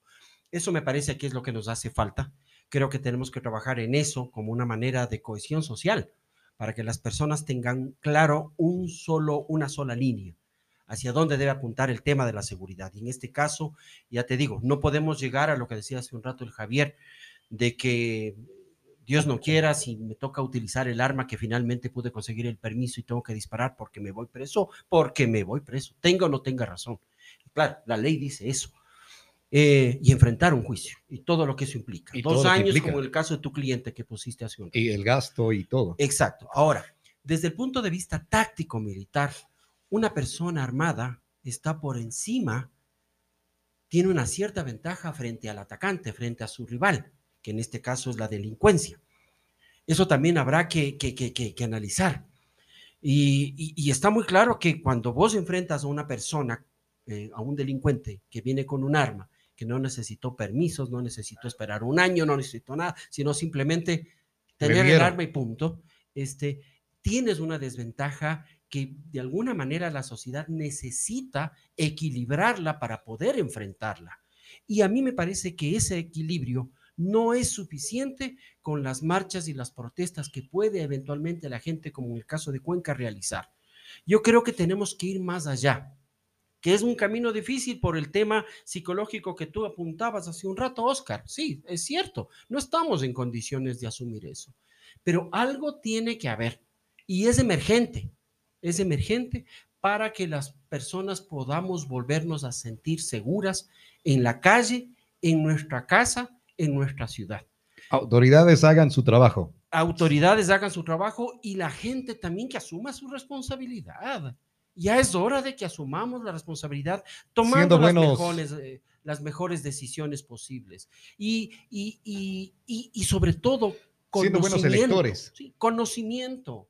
Si no estás en condiciones de asumir un arma, pero tienes la necesidad porque, porque tienes una hacienda, porque tienes ganado, porque te están robando, perfecto, pero entiende lo que eso implica. Y eso es lo que no estamos viendo. Entonces, aquí hay una responsabilidad de todos, absolutamente de todos. Y en el caso de, hace un rato que tú apuntabas, del gobierno seccional, los gobiernos seccionales van a tener que asumir esta como una prioridad independiente del número de obras que vos hagas. Porque de nada me sirve generar nueva obra pública si esa obra pública no tiene ni siquiera un espacio en donde la gente pueda sentirse cómoda y segura. Un parque a las 9 de la noche sin iluminación, hermano. Bueno, a- además que antes nos íbamos a que sin iluminación, ahora el delincuente iluminado, que no esté iluminado, que haya cámaras, que no haya cámaras, Mil policías, dice el Javier. no le importa. Mil Eh, policías. A eso es la parte ¿Cuántos importante. tenemos? ¿150? Eh, según un dato que nos pasaron en eh, temporada de elecciones, eh, nos dijo, nos dijo el Alex Manzano, nos dijo que aquí habían ni 100. Mira, ni siquiera cumplimos el 10% de la cuota. Claro. Que por Y- norma y, que había un y que había se un eh, y que había un estudio de cuánto se necesitaba. Eh, la Tacunga nos llevaba como cuatro o cinco veces el valor de agentes de control que tiene eh, Ambato. Y siendo más pequeña, ¿no? Y siendo más Ese- pequeño ese el número dato de habitantes. Nos Eso, pasó eh, Alex. Manzano. Entonces, si vos tienes eso, ¿cómo puedes esperar que la gente diga, no, si en realidad yo no voy a comprar un arma, yo no voy a armarme, yo no voy a defenderme? Pero bueno, ante todo esto ya les hemos dado eh, el, es decisión de cada una eh, de las personas ahora el comprar o no, pero ya saben el riesgo que tendrían si llegan a utilizar esa, Y la responsabilidad que eso implica también. claro, la que, responsabilidad no, que eso que, implica. que- que es imposible cumplirla, yo no creo tampoco. O sea, yo sí creo que puede haber ciudadanos de bien que pueden manejar esto porque están en condiciones psicológicas. Algo que, se Quiero viene, entender que sí hay. algo que se me viene a la mente ahorita escuchándole al Javi, que no hemos topado y nadie se ha puesto a pensar. ¿Cuáles van a ser los requisitos para la gente que quiera ponerse el negocito de vender armas? Ujú. Ah. Sí, y, y aparte, Y- le roban y- a la y- policía las armas. Y nosotros, como si tengo un local, O sea, mira todo lo que puede generar este tema. Y Yo, No, un Es gravísimo, sí, es- sí, sí, co- sí. como decía, hay, ¿no? hay un local en la subida de la, del, del puente de eh, del puente Juan Montalva, ahí hay un local de armas, claro, armas de casa, ¿no? A la final es exactamente. Claro, son Ah, armas. cierto. Pero ahora vas a tener armas letales. Claro, y si eh, se meten, como dice Oscar, se meten al cuartel de la policía y te roban las armas de lo lindo, ¿cómo va a suceder en estos locales donde venden se- las armas? ¿Será Van a que, vender será las que armas ahora? mañana entra, el- en vez de decir ahí doctor Eduardo Mayorga, abogado, te dice se vende armas? ¿Será que va a ser así? Hazme contacto a Tuquito para Es ver cómo importamos las las armas y nos ponemos en negocio. Oye, es que Uy. ese va a ser el negocio, ese, ese es el negocio de los futuros ricos del Ecuador. ¿no? Exactamente, Y- pero y ya sabemos también cuáles son las familias que hacen la mafia aquí, que van a tener el primer negocio de venta legal de ¿Quiénes armas son? a poder diestro y siniestro. adquisitivo O sea, acuérdate. Más o ¿Quiénes van a menos como las medicinas en la pandemia. Más o menos así. Los mismos van a ser los actores principales que ya de la existían, ¿no? Que ya existían, ya existían antes, Nos estaban vamos. tapiñados. Muchísimas gracias, eh, Javier Vilcacundo. Gracias, eh, Oscar eh, Pérez. Gracias, Javier Álvarez, por habernos acompañado. Tuquito, Gracias, señor Vas a- director. ¿vas a comprar el arma? No, Ya no. no, nunca. O sea, yo decía, en una parte está bien, pero como dice el Javi, ¿Para qué? ¿para qué? Tener que eh, hacer esto para luego de- eh, tener que estar o escondido o preso. ¿Para qué? Increíblemente, ¿no? Cosas que se dan en nuestra Ahora, economía. la última pregunta. ¿Ustedes creen que está bien Oye, lo que hace íbamos. Estados Unidos con la policía que te coge y pum, pum, pum, pum, pum? No les importa nada. Ah, vimos un video en esta semana, ¿no? Eh, uno, un eh, aparente Oficial. delincuente Ujú. ¿Está bien? sí. ¿Está mal? estaba, estaba con su arma, estaban como seis, siete policías, él solo alzó Y y tenga, lo hicieron ¿Está bien? servidera. ¿Está mal esa parte? A ver, desde el punto de vista jurídico está bien, porque ellos sí aplican, mira, ellos sí tienen el entendimiento claro de qué es los derechos humanos. Entonces, los derechos humanos no es como aquí, que les garantizan al delincuente más que a la víctima. Ellos saben, o sea, un delincuente tiene la principal característica de ser peligroso en todo momento. Entonces, si un delincuente alza la mano, es inminente peligro. Puede sacar una bomba y lanzarla sin que te des cuenta. Puede, cualquier cosa puede hacer alzando la mano. Entonces, ellos tienen, su normativa ha sido pensada y ha sido hecha precisamente para garantizar la seguridad de quienes cuidan a la gente. Lo que no pasa aquí. Aquí el policía mata 16 años preso Oye, es que gastando miles de dólares por defenderse después de haber defendido a un ciudadano. O sea, imagínate, eso es, eso es terrible. Yo creo que las políticas criminales respecto a, la de, a, a defender la seguridad ciudadana a nivel mundial tienen que ser unánimes y tienen que seguirse los buenos ejemplos de otros países. Mientras en nuestra sociedad, eh, en retroceso, tercermundista, subdesarrollada, sigamos pensando que el delincuente tiene más derechos que el ciudadano de bien, estamos de hecho pedazos. Lamentablemente es así. Les agradecemos su presencia. eh, estaremos eh, topando un nuevo tema. Ya les comentaremos eh, cuál será este, este tema que estaremos hablando en este eh, especial que lo presentamos cada día sábado. Cáncer. Ah, en cáncer, vamos a hablar, cierto, de las personas que han, han sufrido, que han eh, atravesado algún tipo de Que cáncer tienen cáncer. y que tienen cáncer, que van viviéndolo con esto y todo lo que eh, esos, eh, eso implica ahí para que nos transmitan esas vivencias del corazón. Muchísimas gracias, gracias a ustedes por habernos acompañado. Somos Retumba 100.9. Hoy ya viene dentro de poco el equipo de ABC Deportivo Radio para la transmisión que será, eh, te vas al estadio, te veo, Sí. Toquito. Ya, ya está, ya está con la, la piel del rodillo. ¿Gana, gana el rodillo Hoy hoy? gana, hoy gana. ¿Sí? ¿Viste el bus? Hermoso. Hermoso. No hay que poner cosas que no tienen que ver con nada, ¿no? Tres copas y por ahí. No Lo mismo, percepciones y percepciones. Ah, Javier, Javier, claro, ahora recuerdo, Javier es de los Macarena, celestes, ¿no? Macarena. Javier es de los celestes. Bueno, juntémosles a los dos y eh, eh, celebremos el triunfo de, de- de Ecuador sobre Chile 3-0 sí, en la sí. sub-17. Fantástico, qué goles, qué, ¿Qué, Bueno, qué trabajo, qué ¿Y, equipo. y qué Kendry Páez? Ya viene Sí, sí. el agente de ABC Deportivo Radio y ahí estarán comentando. Suerte para el Tecniquito. ¿Cuándo Gracias. juega eh, el Macarabe? Martes. Ah, el martes. ¿Cuándo juega el Macarabe? ¿Cuándo juega? Sí te caché, sí te caché. Pero juega el ¿Cuándo martes. Juega el martes. ¿Cuándo ve? Chao, no ve. Chao, no ve. Chao, no ve. buen resto del fin de semana. Adiós.